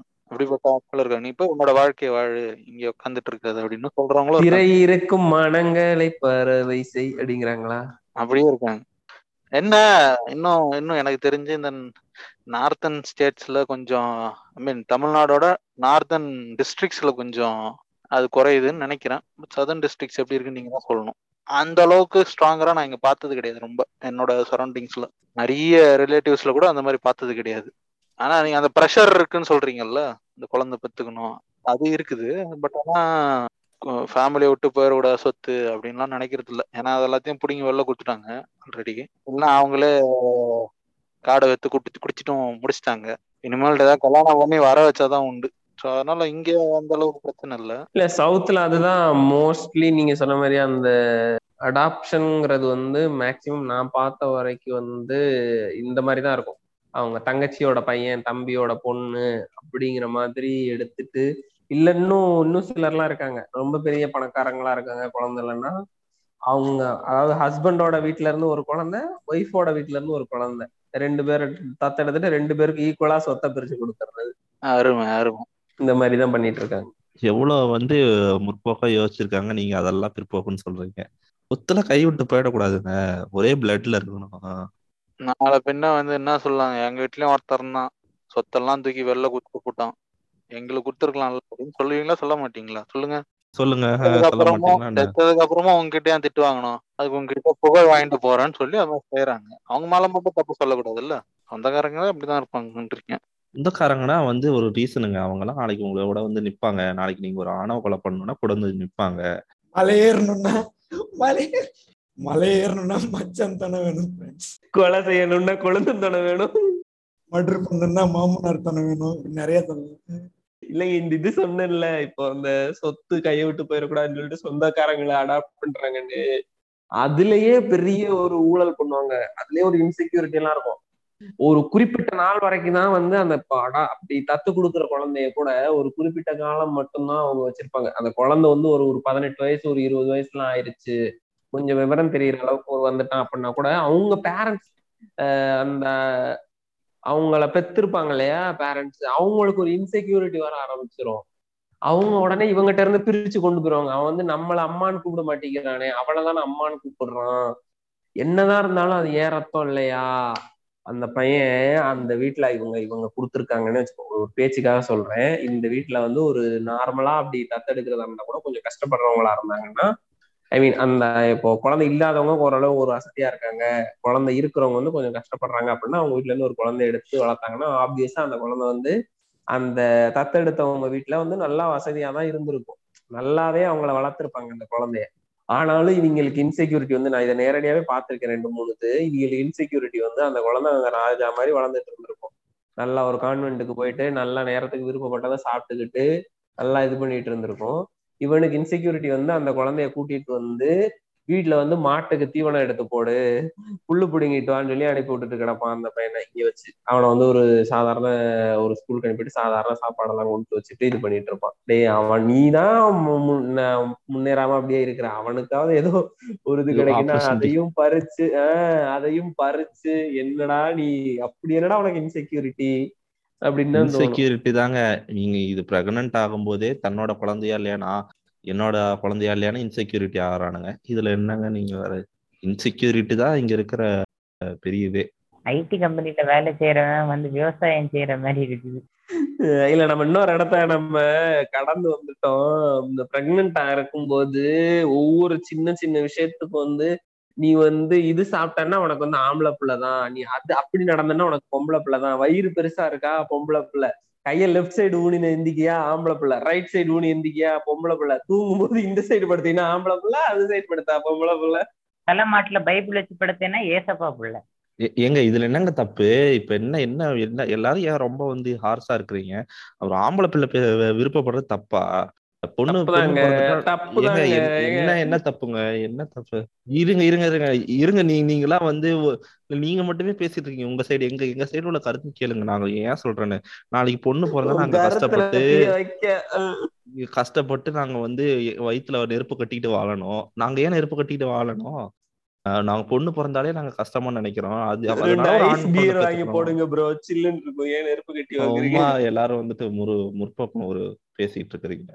அவ்வளவு கஷ்டப்பட்டு வயிற்றுல நெருப்பு கட்டணும்னா நீயே ஒரு இது பண்ணி உன் வயிற்றுலயே குழந்தைய சோமாடா. ஏன்டா ஒரு பொண்ணு காசு காலம் கெட்டு போயிடுச்சுங்க. பொண்ணுங்க பாருங்க இப்ப அவங்க விருப்பப்பட்ட மாப்பிள்ளை சூஸ் பண்றாங்க. இதெல்லாம் நாங்க எப்படிங்க அளவு பண்ணிட்டு வாழ்றது? எங்க அதுதான் நான் சொல்றேன், பேசாம பொண்ணே வேண்டாங்கிற. இப்ப ஃபாரின்ல எல்லாம் நிறைய கண்டுபிடிச்சிட்டாங்க, பசங்களே வந்து அந்த பிரெக்னன்ட் ஆகலாம் அப்படிங்கிற மாதிரி. இப்ப கூட ரீசெண்டா ஒரு கே கப்பல் வந்து அவங்க பிரெக்னன்ட் ஆகி குழந்தை பெற்றுக்கோ. அந்த மாதிரி நீங்களும் பெற்றுக்கோங்க, ஊர்ல இருக்க எல்லாரும் அப்படியே பெற்றுக்கோங்க. ஏன் யார் கேரி பண்றாங்களோ அவங்களை வந்து பொண்ணு மாதிரி தான் ட்ரீட் பண்ணுவாங்க. அது வந்து தமிழ் கலாச்சாரம் இல்லைங்க. தமிழ் கலாச்சாரத்துக்கு அதுக்கு இல்லைங்க. எங்களுக்கு வந்து பேபி மேக்கிங் மிஷின் தான் வேணும். ஓகேவா? இப்ப பொறுங்க, அப்ப வெளியில என்ன ப்ராடக்ட் வருதோ அதை ஒழுங்கா ஏத்துக்கிட்டு போயிட்டே இருக்கணும். தமிழ் கலாச்சாரத்தை தெரியாதா? செக்கலாட்டுன்னு சுத்தமான கண்டிப்பாள் கொடுத்து பாருங்க. பொறுங்க நான் ஒண்ணு கேக்குறேன். இப்ப ஒரு வெயிட் பாக்குற மிஷின்ல போய் ஏறி நிக்கிறீங்க, ஓகேவா? அந்த மிஷின் மேல ஏறி நின்னுட்டு ஒரு ரூபா காயின உள்ள போடுறீங்க, ஓகேவா? உள்ள இருந்து காடை வெளியில வருது, ஓகேவா? காயில நீங்க தான் போட்டீங்க, காடையும் நீங்க தான் எடுக்கிறீங்க. அதுல மிஷினோட ஃபால்ட் எங்க இருக்கு? இல்லங்க, அது மிஷினோட ஃபால்ட் இருக்கு. மிஷின் அந்த மெஷின் எந்த கார்டு வேணா கொடுத்துருக்கலாம்ல, ஏன் எனக்கு மட்டும் இந்த கார்டு கொடுத்துச்சு? இந்த கார்டு கொடுத்து நீங்க போட்ட காசுக்கு அந்த கார்டு தாங்க வரும். அது எங்க வீட்டை தாங்க காட்டும். அது என்ன நீங்க வந்து ஒரு ஒரு இந்த மாதிரி வந்து ஏறி மிஷின் மேல ஏறி நின்னது நீங்க. சோ உங்க வெயிட்ட தான் அது காட்டும், மிஷினோட வெயிட்ட அது காட்டாது. இருங்க, நாங்க ஏன் வந்து ஆண் குழந்தைக்கு நாங்க எல்ஜிபிடிக்கு சப்போர்ட் பண்றோம். எல்லாருமே வந்து பெண்களே பிறக்காம நாங்க வந்து எல்ஜிபிடிக்கு சப்போர்ட் பண்றோம். அந்த மாதிரி இருக்கும். என்னங்க நீங்க வந்து அப்பயே மிஷினா தான் பாக்குறீங்க, பாத்தீங்களா? ஆமாங்க, மிஷின் தாங்க. மிஷின் இல்லைங்கிறீங்களா? அப்புறம் பாருங்க, இதுதான் தமிழ் கலாச்சாரம், இந்திய கலாச்சாரம். ஒரு பெண்ணை பெத்துட்டு நாங்க வயிற்றுல நெருப்ப கட்டிக்கிட்டு வாழ்றதுக்கு ஒரு ஆண் மகனை பெத்துட்டு போயிடலாங்க. செத்துப்போ, யாரு வேண்டாம்னா வாங்குங்க. ஏங்க 4000 செலவு பண்ணி ஒரு ட்ரில்லிங் மிஷின் வாங்கிங்க, செவுத்துல 4-5 ஓட்ட போட்டு சந்தோஷமா வாழுங்க. இல்லையா, 1 ஏக்கர் வாழைத்தோப்பு வாங்கி விட்டுருங்க, சந்தோஷமா இருங்க. இல்ல இருங்க, நம்ம இயற்கை வழியில வாழைப்பாய் ஒண்ணு வாங்கி வச்சுக்கோங்க, பூசணி எலைட்டான விஷயங்க. வாழைப்பாய் வந்து வாங்கி போட்டுருங்க, நல்ல வசதியா இருக்கும். சத்தம் ஜாஸ்தியா வரும்னு சொல்லி கேள்விப்பட்டா. வண்டி தாங்க சத்தம். உமா வந்து ஆண் குழந்தை பெண் குழந்தை பெண் குழந்தைன்னு இருக்கீங்க.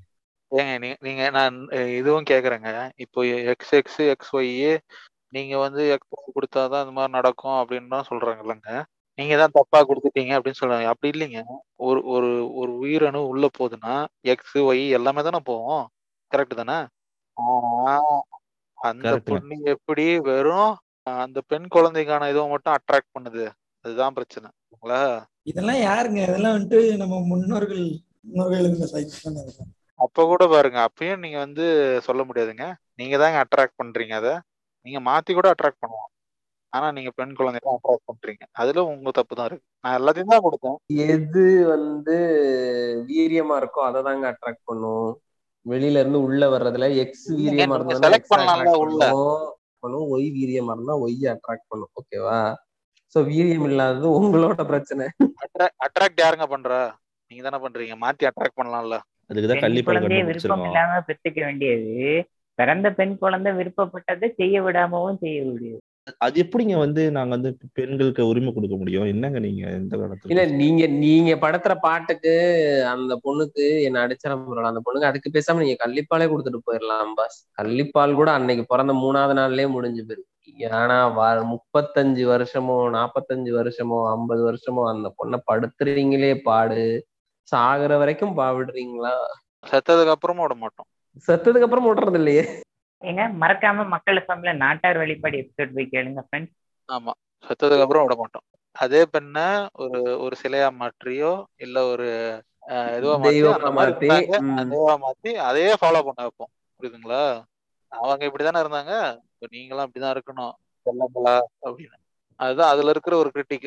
நீங்க அதை அப்படியே பார்த்தாலும் சரி, தவறா பார்த்தாலும் சரி, ஏதோ ஒரு வகையில சிம்பிளைஸ் பண்ணும். பிறந்த உடனேயே அந்த பொண்ணு பிறந்துருச்சு அப்படின்னு உடனே வந்து அந்த டைம் வந்து சரியில்லை, வீட்டுக்கு பொம்பளை பிள்ளை பிறந்துருச்சு அடிமா. ஆனா ஆம்பளை பிள்ளை பிறந்துருச்சுன்னா பயங்கர சந்தோஷமா இருப்பான். ஆனா அதே நம்ம வீட்டுல மாடு இருக்குன்னு வச்சுக்கோங்களேன், பசுமாடு வந்து அந்த பெண் கன்று போட்டுருச்சு அப்படின்னா அவனுக்கு சந்தோஷம் தாங்க முடியாது. காலங்கன்னுன்னா அப்படியே மூஞ்சிய தொங்க போட்டு உட்காந்துட்டு இருப்பான், ஐயோ போச்சே அப்படின்னு. ஏங்க ஏங்க இப்படி இருக்காரு?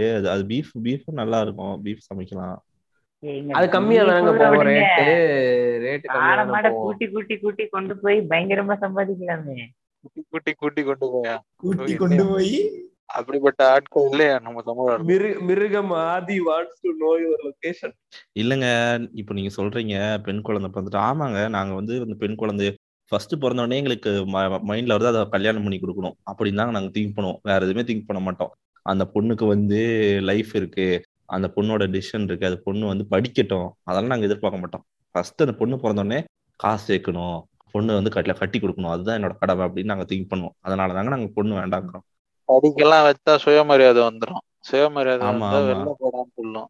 அதெல்லாம் தேவையா, எதுக்கு நம்ம அதெல்லாம் பாக்குறது? ஆனா பையன் 50 வயசுல புடிச்சு கொண்டு போங்க இந்த பைத்தியத்தை அப்படின்னு சொன்னாலும் வாங்கிக்குவாங்க. நம்ம இந்தியன் தாத்தா மாதிரி, உனக்கு வந்து குத்துதுன்னு மீசை இழந்த இந்த சேனாதிபதியே நீ வந்து என்ன பண்ற, போலீஸை இழுத்துட்டு போங்க இந்த பைத்தியக்காரன்னு சொல்ற அப்படி ஆயிரும். இது கஸ்தூரி உயிரோட இருந்திருக்கலாம், இவன் போயிருக்கலாம் அப்படின்னு இருக்கும் அந்த நேரம். அப்படிதான் நிறைய பேர் யோசிப்பாங்க. எப்போ 60 வயசுல என் பொண்ணே நல்லவ, 60 வயசு வரைக்கும் டார்ச்சர் பண்ணிட்டு என் பையனை தான் நம்பியிருந்தேன், ஆனா என் பொண்ணு எவ்வளவு நல்லவ அப்படின்னு நினைப்பாங்க. இல்லைங்க, அது அது நான் லிட்டரலா இருந்தது. நான் கண் முன்னாடி நான் பாத்திருக்கேங்க, எங்க வீட்டு பக்கத்துல. 60 வயசு வரைக்கும் யார் வாழ்ந்திருந்தாலும் லிட்டரலா பாக்கலாம். இல்ல இல்ல இல்ல 60 வயசு வரைக்கும் எல்லாம் இல்ல, சின்னதாவே சொல்றேன். அந்த பையன் ஒரு வீட்டுல என்ன ஏங்க என்னங்க இதுல என்னங்க இருக்கு? ஆமாங்க 60 வயசு தான் ஆகுது உங்களுக்கு. பெண் குழந்தையும் ஆண் குழந்தையும் பிறந்தா ஒரு வயசுக்கு அப்புறம் பாத்துக்கிற வயசு வந்துருச்சுனால பையன் வெளில தொத்திரும், டார்ச்சர்லாம் தாங்க மாட்டான், புரியுதுங்களா?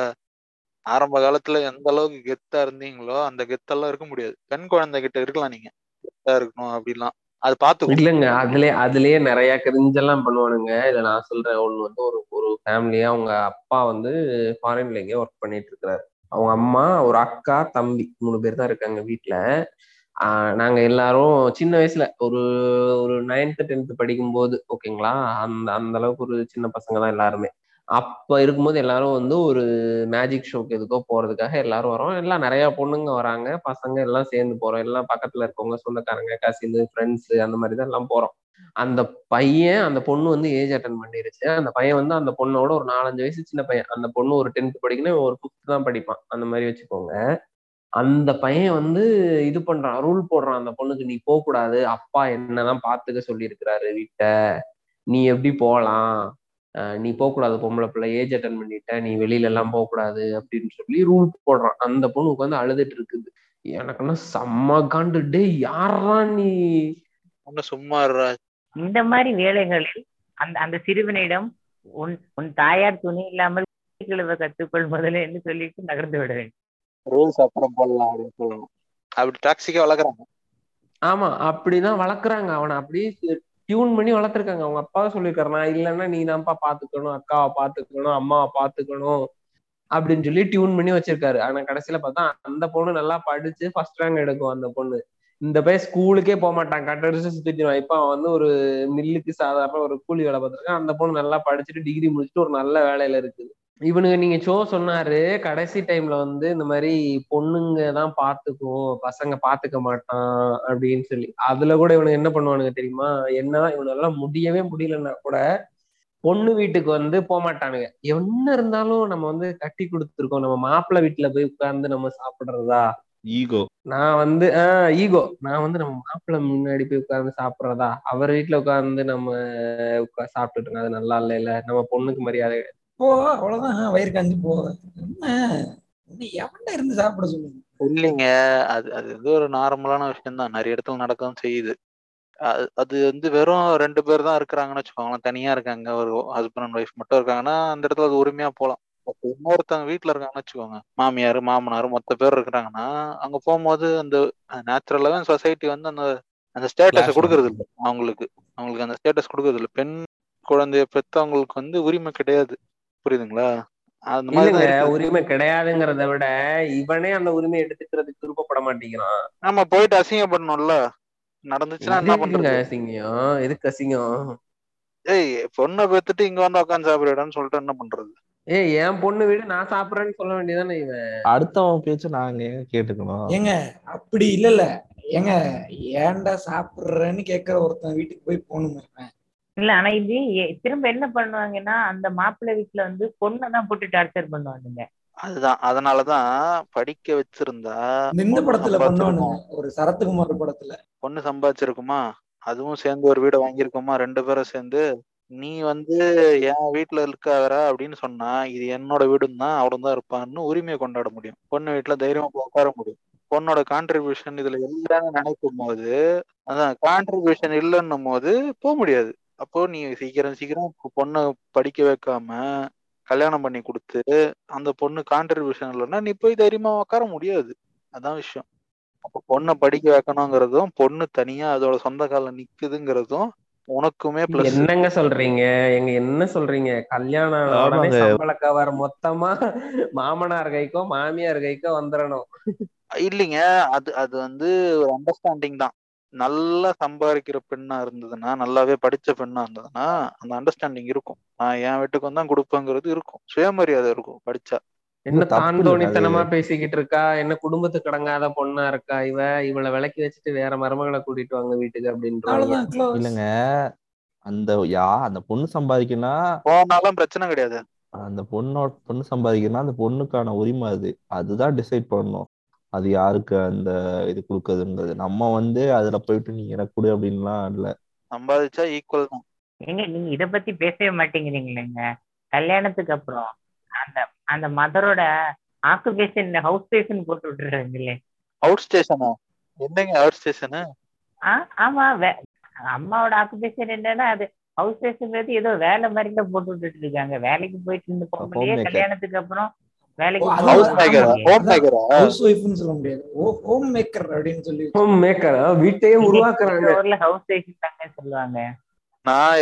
ஸ்டேஷன் சொல்றீங்களோன்னு நினைச்சேன். என்னடா அவுட் ஸ்டேஷனா அப்படின்னு யோசிச்சேன். அப்படி ஒரு பதவி. நம்மளோட அவுட் ஸ்டேஷன் ஒண்ணே இந்த பீரியட்ஸ் வர்ற 3 நாள் வீட்டுக்கு வெளியில பாய போட்டு உட்கார வைப்பானுங்கல்ல, அதை சொல்றாரு. ஏங்க பொண்ணோட அம்மாக்கு ஏங்க அதை சொல்ல போறாங்க பொண்ணுக்கு? இது சொன்னப்ப எனக்கு ஞாபகம் வந்துச்சு, இந்த நம்ம 3 மாசத்துலயே அந்த பொண்ணு பிரெக்னென்ட் ஆயிருச்சா அதனால இது பண்ணுவாங்க அப்படின்னு சொல்லிட்டு சொன்னேன் இல்லையா. முன்னாடி எல்லாம் ஒரு ஒரு பாக்யராஜோட ஒரு படம் கூட இருக்கும். அந்த படத்துல வந்து பாக்யராஜ் வந்து அவர் ஒய்ஃபு கூட இன்ட்ரெஸ்டே இருக்காது, கல்யாணம் பண்ணி வச்சிருவாங்க, போஸ்ட் மேரேஜா இருக்கும். அவருக்கு அவர் ஒய்ஃபை பிடிக்கவே செய்யாது, அவங்க 2 பேரும் செக்ஷுவல் ரிலேஷன்ஷிப்ல இருக்கவே மாட்டாங்க. அந்த பொண்ணு மாசம் பீரியட்ஸ் டைம்ல அவனுக்கு ஒரு பட்டிக்காட்டான ஒரு இது, ஸோ அதனால அது வீட்டுக்கு வெளியில ஒரு பாய போட்டு அங்கதான் உட்காந்து, உடனே அவங்க மாமியார் வந்து பார்த்துட்டு கோவை சேரலாம் இந்த மாசமும் வெளியில வந்து உட்காந்துட்டாளா, எனக்கு ஒரு நான் சாவறதுக்குள்ள ஒரு நல்ல செய்தியே நடக்காது போல அப்படின்னு சொல்லி புலம்பிக்கிட்டு இருக்கும். என்ன நல்ல செய்தி? குழந்தை பிறகுறதா நல்ல செய்தி, பிரெக்னன்ட்டா இருக்கிறது. குழந்தை முடிச்ச அப்புறம் திருப்பி நீ வெளில உட்கார வைக்க மாட்டியா? எனக்கு புரியல. இது எங்க அம்மா சாவர வரைக்கும் குழந்தை பெற்றுக்கிட்டே இருக்கணுமா இல்ல பிரெக்னன்ட்டாவே இருக்கணுமா? இல்ல இப்ப என்ன நல்ல செய்தி? குழந்தைய வச்சு நீ என்ன பண்ண போற? உன்னோட பிளட் லைன் வந்து கண்டினியூ ஆயிடுச்சுன்னு நினைச்சு சந்தோஷப்பட போறியா? அவ்வளவுதானே, வேற என்ன? அதுவும் ஃபேமிலி பிளான் பண்றது கூட நமக்கு உரிமை கிடையாது. நமக்கு மீன்ஸ் அந்த பொண்ணுக்கோ பையனுக்கோ உரிமை கிடையாது. அவங்க மேபி பிளான் பண்ணிக்கலாம், 2 வருஷம் கழிச்சோ 5 வருஷம் கழிச்சோ குழந்தை பெற்றுக்கலாம் அப்படின்னு சொல்லிட்டு, இல்ல ஒரு குழந்தைக்கும் இன்னொரு குழந்தைக்கும் இடையில நம்ம இவ்வளவு கேப் விடலாம், இல்ல ஒரு குழந்தை போதும்னு சொல்லிட்டு அவங்க பிளான் பண்ணிருப்பாங்க. ஆனா அது எல்லாத்தையும் டிசைட் பண்றது இவன் தான். ஒரு குழந்தை பிறந்து, அப்படி ஒரு குழந்தை பிறந்துச்சுன்னா ஒரு 2 வருஷம் அமைதியா இருப்பான், அதுக்கடுத்து 3வது வருஷம் கேட்க ஆரம்பிச்சிடும், அந்த குழந்தை இப்ப பெரிய பிள்ளை ஆயிடுச்சு அதுக்கு கூட விளையாடுறதுக்கு இன்னொரு பிள்ளை வேண்டாமா? ஆமா ஆமா, இது ஒரு சாக்க சொல்லுவானுங்க. விட்டா கடைசியில அந்த வடிவேலு சொல்லுவார் தெரியுமா, கேரம் போடாச்சு அடிக்கிறவாங்க அப்படி, அது மாதிரிதான் இருக்கும். யாரா நீங்க எங்க இருந்து வரட்டே, எனக்கு தெரியும்டா அது அதை பெத்து வளர்க்கறதுக்கு நான் படுற கஷ்டம். பினான்சியல் ஸ்டெபிலிட்டி இருக்கா, அவங்க 2 பேரும் நல்ல ஒரு மென்டல் ஹெல்த்ல இருக்காங்களா, அவங்க வந்து இப்போ ஒரு கிட்ட வளர்க்குறதுக்கு 2 தயாரா இருக்காங்களா, இல்லை அந்த பொண்ணுக்கு வந்து இப்போ குழந்தை பெற்றுக்க விருப்பம் இருக்கா, இதெல்லாம் மேட்டர் கிடையாது. ஒரே ஒரு குழந்தை தானே கேட்டேன், ஒன்னே ஒரு குழந்தை தானே கேட்டேன், இது என்னது வந்து உடனே இது பண்றதா? அப்படியே ரொம்ப ஈஸியான விஷயமா? இதுல சொல்லிடுவாங்க, நாங்கெல்லாம் அந்த காலத்துல 7-8 பெத்துட்டு நாங்கன்னா நல்லா இல்லாமலாம் இருந்துட்டோம், நாங்க 10 பேர்தான் எப்படி இருக்கோம் பாத்தீங்களா, 16 பேர்த்த நானு அப்படி இருக்கேன். ஆயமாவா கொண்டு சேர்த்து விடணும், குழந்தானே வேணும், நிறைய இருக்கு நல்லா பாருங்க. 16 பெத்த அதுல எத்தனை சேர்த்துச்சு அத சொல்ல மாட்டாங்க. உங்களுக்கு ஆசை இருந்ததுன்னா தத்தெடுத்து வளர்த்துங்கிறேன். என்ன எடுப்பது? ஒரு முன்னாடியே சோ அவர் சொன்ன மாதிரி நீங்க வந்து குழந்தையாவே எடுக்கணும். இல்லை எவ்வளவு பேர் வந்து வளர்ந்துருப்பாங்க, அவங்களை எடுத்து படிக்க வைங்க, அதுவே நாளைக்கு அவங்களே வந்து நீங்க அவங்களுக்கு ஹெல்ப் பண்ணி உங்களை வந்து பாத்துப்பாங்க. என்ன அந்த பிளட் லைன்ல தான் வரணும். இவங்களுக்கு ஒரு இன்செக்யூரிட்டிங்க. இது வந்து நான் வந்து இறந்த போல என்னோட உயிர் வந்து இன்னமும் ஏதோ ஒரு வகையில கண்டினியூ ஆயிட்டு இருக்குங்கிற ஒரு இன்செக்யூரிட்டி, அதுதான் அந்த குழந்தை பெற்றுக்கிறத ஃபோர்ஸ் பண்ணி பெற்றுக்க வைக்கிறது.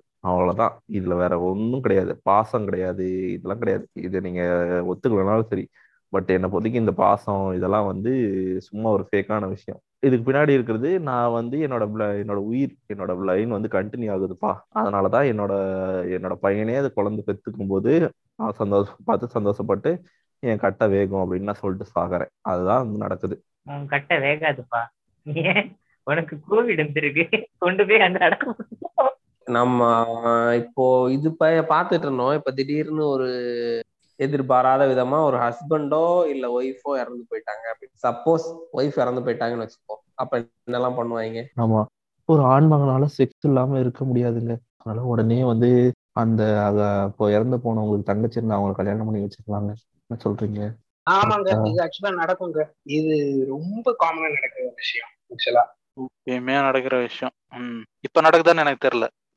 நிறைய மைண்ட் லெவல்ல அந்த பெரியவங்க வந்து அந்த பொண்ணை கன்வின்ஸ் பண்ணுவாங்க பாருங்களேன், அதெல்லாம் வேற இருப்போங்க. இல்ல அதாவது ஒரு பழமொழி மாதிரி ஒண்ணு சொல்லுவாங்க, பொண்டாட்டி செத்தா புருஷன் வந்து புது மாப்பிள்ள அப்படின்னு சொல்லி சொல்லுவாங்க. ஐயோ எவ்வளவு கேவலமான ஒரு இது, புது மாப்பிள்ளையா? டேய் நீ வந்து உன்னோட இதுல இருக்கிறவங்கள நீ வந்து இது பண்ணி டேட் பண்ணி கல்யாணம் பண்ணுடா. அது என்ன ஒரு உனக்கு இன்னொரு இருக்காங்க தங்கச்சி இப்ப நீ கல்யாணம் பண்ணிட்டு அதுல என்ன உனக்கு சுகம் காண்டாட்டு இருக்கிற? அதுவும் இப்ப அந்த பெண்ணுக்கு அந்த பையனுக்கு ஏற்கனவே குழந்தை இருக்குன்னு வைங்களேன் மாப்பிள்ளைக்கு, அதெல்லாம் வேற மாதிரி ஆயிருங்க. அதுவும் இந்த பொண்ணு வந்து என்ன சொல்றது, ஒரு காலேஜ் படிச்சு முடிச்சிருக்கோம், இல்ல காலேஜ் தான் படிச்சுக்கிட்டு இருக்கோம், அந்த மாதிரிதான் இருக்கும். அதுகிட்ட வந்து சடனா வந்து இந்த அம்மா இந்த 3 வயசு குழந்தை இப்போ உனக்கு உன்னோட பையன்ருவாங்க, இந்த பொண்ணுன்றவாங்க, இல்ல அது எவ்வளோ பெருசா மேனிப்புலேட் பண்ணுவானுங்க அப்படின்னா, நீங்க எந்த படம், அது என்னது இவர் நடிச்சிருப்பாரு, சேவல் நினைக்கிறேன், பரத் நடிச்சிருப்பாரு. படம் கிரிஞ்சாதான் இருக்கும், ஆனா அந்த கிளைமேக்ஸ் அந்த ஸ்டோரி லாஸ்ட் போறதெல்லாம் கொஞ்சம் ஓரளவு நல்லா இந்த மாதிரிதான். சிம்ரன் வந்து உடம்பு சரியில்லாம இறந்து போயிருவாங்க. அவங்க ஹஸ்பண்டுக்கு அவங்க குழந்தைய பாத்துக்கணுங்கிற ஒரே காரணத்துக்காக சிம்ரனோட தங்கச்சி வந்து செகண்டா மேரேஜ் பண்ணி வச்சிருவாங்க அவங்க ஹஸ்பண்டுக்கு. அந்த அவரும் இறந்து போயிருவாரு. கடைசியில் அவர் இறந்து போயிட்டாருனோடனே இந்த பொண்ணு ஒரு மாசம் கூட அவர் கூட வாழ்ந்திருக்காது. உடனே இந்த பொண்ணுக்கு மொட்டை போட்டு மூளையில உட்கார வச்சிருவானுங்க, ஹஸ்பண்ட் இறந்துட்டான் அப்படின்னு சொல்லிட்டு. மொட்டை போடுறது நம்ம கல்ச்சரா. பிராமண பெண்ணா நடிச்சிருப்பாங்க அவங்க அந்த படத்துல, பிராமண பெண்ணா.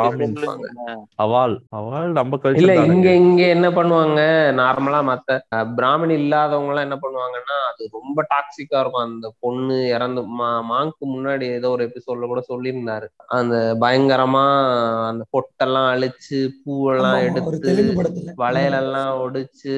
சிம்மராசிக்காரி அப்படின்னு ஒரு தெலுங்கு படத்துல இந்த மாதிரி பார்த்து ரொம்ப என்ன அந்த சிரிஞ்செல்லாம் அந்த சிரிஞ்செல்லாம் நீங்க ஒரு மெஷின்ல போட்டு குளிச்சுவீங்களா, அது பேர் என்ன, நீடல் பர்னர். அது மாதிரி டிஷ்வாஷர் பர்னர்னு உண்டாகி, இதுக்குதான் நம்ம முன்னோர்கள் அந்த காலத்திலேயே டிஷ்வாஷர் பர்னர்களை நிறைய யூஸ் செஞ்சுட்டு இருந்தாங்க. ஐயோ சதி, உடன்கட்டை ஏறுதல், சதிய சொல்றாரு. அது அதுக்கு மேல கொடுமையான விஷயம். கேட்டுக்கொண்டிருப்பது டார்க் மக்கள் வழங்கி கொண்டிருப்பது வழங்குவது சீம்சஸ். சரியான ஆவியா இல்ல, சேவல் படம் இவ்வளவு டார்க்காவா இருக்கும்? நான் ஃபுல்லா பார்த்தேன். எங்க ரொம்ப டார்க்கா இருக்குங்க. நான் அந்த இது வரைக்கும் தான் பாப்பேன். அந்த காமெடி எல்லாம் வரும், வடிவேலுக்கு பேக்ல வந்து ஏதோ கொம்பு கோடு கிழிச்சா ஊருக்கு யாரு கிழிச்சா உன்னாலே படித்தவுடன் கிழித்து விடவும். அது கிளைமேக்ஸ் ரொம்ப இதா இருக்கும். இதெல்லாம் ரொம்ப அந்த பொண்ணு மேல அவன் ஆசைப்பட்டாங்கிற ஒரே காரணத்துக்காக அவன் ஹஸ்பண்ட் அவனே கொண்டு நிறைய டார்ச்சர் எல்லாம் பண்ணுவான் அந்த படத்துல. இதுதான் இந்த பொண்ணுகிட்ட வந்து ஒரு சரகோசா சொன்ன மாதிரி இவங்களே வந்து அவங்க வீட்டுல இருக்கவங்களே மேனிபுலேட் பண்ணுவாங்க. அவ வந்து இவகிட்ட பயங்கரமா சேர்ந்துக்கிறா, இவ இல்லாம இருக்க மாட்டா குழந்தை, சோ அதனால இவளை நீ வந்து செகண்ட் மேரேஜ் பண்ணிக்கோ, அந்த பையனுக்கு விருப்பம் இல்லைன்னா கூட இந்த குழந்தைக்காக பண்ணிக்கோ அப்படின்னு சொல்லி சொல்லி கல்யாணம். பையனுக்கு விருப்பம் இல்லாம இந்த பையன் வந்து ஏதாவது சொன்னாங்கன்னு வச்சுக்கோங்களேன், உனக்கு ஒண்ணும் தெரியாது நீ அமைதியா இரு அப்படின்னு சொல்லி அங்க அங்கேயே கண்ட்ரோல் பண்றது. அது இன்னொன்னு என்ன சொல்லிடுவாங்க தெரியுமா, அப்படி இல்ல அதுவும் பொம்பளை குழந்தையா இருந்துருச்சுன்னு வச்சுக்கோங்க பிறந்தது, அவ்வளவுதான். ஒரு பொண்ணோட துணை இல்லாம நீ எப்படி அவளை வளர்த்துருவ, நாளைக்கு உனக்கு நல்லது கெட்டது பண்ண தெரியுமா, அது தெரியுமா இது தெரியுமா அப்படின்றாங்க. நீங்க வேற பெண் குழந்தைகளா இருந்துச்சு வைங்களேன், பக்கத்துல இருக்கிற கசின்ஸ் இந்த மாதிரி யாராச்சும் ஏற்கனவே கல்யாணம் நோக்கிக்கலாம், அடாப்ஷன் விடுறதுக்கு ஏற்க ஆரம்பிப்பாங்க. நீங்க வேற லிட்டரலா நீங்க வந்து இந்த குழந்தைய எடுத்து வளருங்க, உங்க தம்பி தானே இல்ல உங்களோட தங்கச்சி தானேங்கிற மாதிரி பேச ஆரம்பிச்சிருவாங்க. சரி, இதுக்கே இவ்வளவு இன்செக்யூர் ஆகுறாங்களே. இப்போ இன்னைக்கு வந்து நம்ம LGBTQ எல்லாம் வந்து நிறைய பேர் கப்புலா இருந்துட்டு கே கப்புலாம் வந்து குழந்தை அடாப்ட் பண்ணிக்கிறாங்க. அதெல்லாம் அவங்களா பார்த்தாங்கன்னா என்ன இன்செக்யூர் ஆயிடுவானுங்க போலயே. ஆமா, அவன் மட்டும் சந்தோஷமா இருக்கேன், தீ குளிச்சிருவான் இவன் பார்த்துட்டு.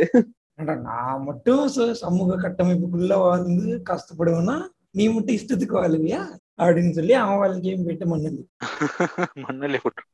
ஆவரேஜ் பூமர் வந்துட்டு இப்படிதான் இருப்பாரு, காலையில எழுந்திரிச்சிருவாரு, ஊர்ல அவன்பா சந்தோஷமா இருக்குது அப்படின்னு சொல்லி பாத்துட்டு அவங்க வாழ்க்கையில மண்ணள்ளி போட்டு. ஐயோ இன்னும் அவனுக்கு வேலை கிடைச்சிருச்சா என்னங்க கருக்குற வாசம் வருது. என் பையன் இருக்கல விப்ரோல வேலை பாக்குறான் அப்படின்னா, விப்ரோல வேலை பாக்குறான். இங்க விப்ரோ இப்ப எக்ஸல் வாங்கி கொடுத்தேன். விப்ரோவா என்னடா விப்ரோ என்ன டெலிவரி போடுறான் பன்னீர் சோடா அப்படின்றான். சீரியஸா அந்த ஒரு ஹஸ்பண்ட் இழந்த பொண்ணை வந்து அதுக்கப்புறம் வந்து வேற எந்த ஒரு இதுலயும் விடமாட்டானு உள்ள. அவங்க வந்து எந்த ஒரு ஃபங்க்ஷனுக்கும் வரக்கூடாது, முன்னாடி நிக்க கூடாது, வெள்ளை சாரி தான் கட்டணும், பொட்டு வைக்க கூடாது, பூ வைக்க கூடாது, பொட்டு வச்சுட்டா உடனே இவ என்ன மினுக்கிக்கிட்டு திரியிறா அப்படின்றாங்க, ஒரு ஸ்ப்ரே அடிச்சிடக்கூடாது, ஒரு நல்ல சாப்பாடு கூட சாப்பிடக்கூடாது இவன் முன்னாடி, இவன் கண்ணு முன்னாடி. அவளை பாத்தீங்களா வருத்தமே இல்லாம இருக்கா, புருஷன் போன வருத்தம் கொஞ்சம் கூட இல்லை அப்படின்றாங்க. பூசாம marriage is a part of life தான்டா. அது வந்து நீ வந்து இறந்துட்டா யூ ஹாவ் லைஃப் அதர் தான் மேரேஜ், ஓகேவா? மேரேஜ் மட்டும் தான் லைஃப் கிடையாது. அந்த பொண்ணுக்கோ இல்லை யாருக்கோ வந்து ஒய்ஃப் இருந்துட்டாங்கன்னா you have to move on. அதுக்கப்புறம் அவங்க என்ன வந்து லைஃப்ல டெசிஷன் எடுக்கிறாங்களோ அதுக்கு போகணும். அடுத்துக்கு போகிறோம் இன்னும் நீ பிடிச்சி இன்னொரு கல்யாணம் பண்ணி வைக்கிறது அதெல்லாம் அவங்க பார்த்துப்பாங்க. வேலை என்னமோ அதை மட்டும் பாரு, உனக்கு வந்து நீ வந்து எமோஷனல் சப்போர்ட்டை கொடு, அதுதான் உன்னோட வேலை. நீ வந்து நீ ஸ்ட்ராங்கா இருப்பா அப்படின்னு எமோஷனல் சப்போர்ட் கொடு, அதெல்லாம் கொடுக்காத. உட்காந்துக்கிட்டு இன்செக்யூரிட்டியில வாழ்ந்துட்டு எமோஷனல் சப்போர்ட் அப்படின்னா என்னை பொறுத்த வரைக்கும் அவனுங்க அப்படி ரொம்ப ஓவரா நீ கஷ்டம் வச்சு இது பண்ற, நீ அவ்வளோ இதா ஊறி போயிருக்கிற அப்படின்னா கூட அந்த ஹஸ்பண்ட் இறந்துட்டான் அப்படின்னா சரி அவன் கட்டின தாலிய எடுக்கிறீங்க ஓகே. அந்த வளையல் பொட்டு பூவெல்லாம் அந்த பொண்ணு பிறந்ததுல இருந்தே யூஸ் பண்ணிக்கிட்டு இருந்தது தானடா, இந்த நாதாரி செத்துட்டாங்கிறதுக்காக எதுக்குடா அதெல்லாம் யூஸ் பண்ணாம இருக்கணும், என்னடா லாஜிக் உங்க லாஜிக்கு அப்படிதான் இருக்கு. ஏங்க கல்யாணம் ஆகிட்டு அதுக்கப்புறம் அந்த பொண்ணு தாலி கூட கழட்டி வச்சா அதை தப்பா பேசுற ஆட்கள் தானே. அதோட எப்படி பாரு கல்யாணம் பண்ணிட்டு தாலியை இல்லாம சுத்திட்டு இருக்கா பாரு அப்படின்னு பேசுறது. சொல்றபடி பார்த்தோம்னா ஒரு பொட்டு வச்சா கூட அந்த பொண்ணு லிட்டரலா ஒரு பையனை கவர் பண்றதுக்காண்டிதான் பொட்டு வைக்குதுங்கிற லெவலுக்குதான் நீங்க யோசிக்கிறாங்க. ஆமாங்க, ஹஸ்பண்ட் இறந்ததுக்கு அப்புறம் அந்த பொண்ணு ஒரு நாள் நல்ல சாரி கட்டிட்டு ஏதோ ஒரு பொட்டு வச்சிருச்சுன்னா அந்த பொண்ணு லிட்டரலா ப்ராஸ்டிடியூட்னே சொல்லிடுவானுங்க முக்காவாசி இடங்கள்ல. அந்த அளவுக்குதான் இருக்கானுங்க. பின்னாடி வராம இருந்தாலும் சந்தோஷம் தான். இவன் தான் பின்னாடி போய் சுத்திட்டு திரிவாங்கிட்டு சொல்லிட்டு அந்த சைடு போய் பின்னாடி போய் சுத்தி திரிவான். அவங்க வீட்டுக்கு போய் ஜன்னல் வழியா எட்டி பாக்குறது, பாத்ரூம்ல எட்டி பாக்குறதால இவன் தான் பண்ணிட்டு திரிவான். இங்க நல்ல மனுஷன் மாதிரி யாரும் அண்ணன் தண்ணி யாரும் பழங்களையே சுத்த பத்தமா தானே இருக்கு.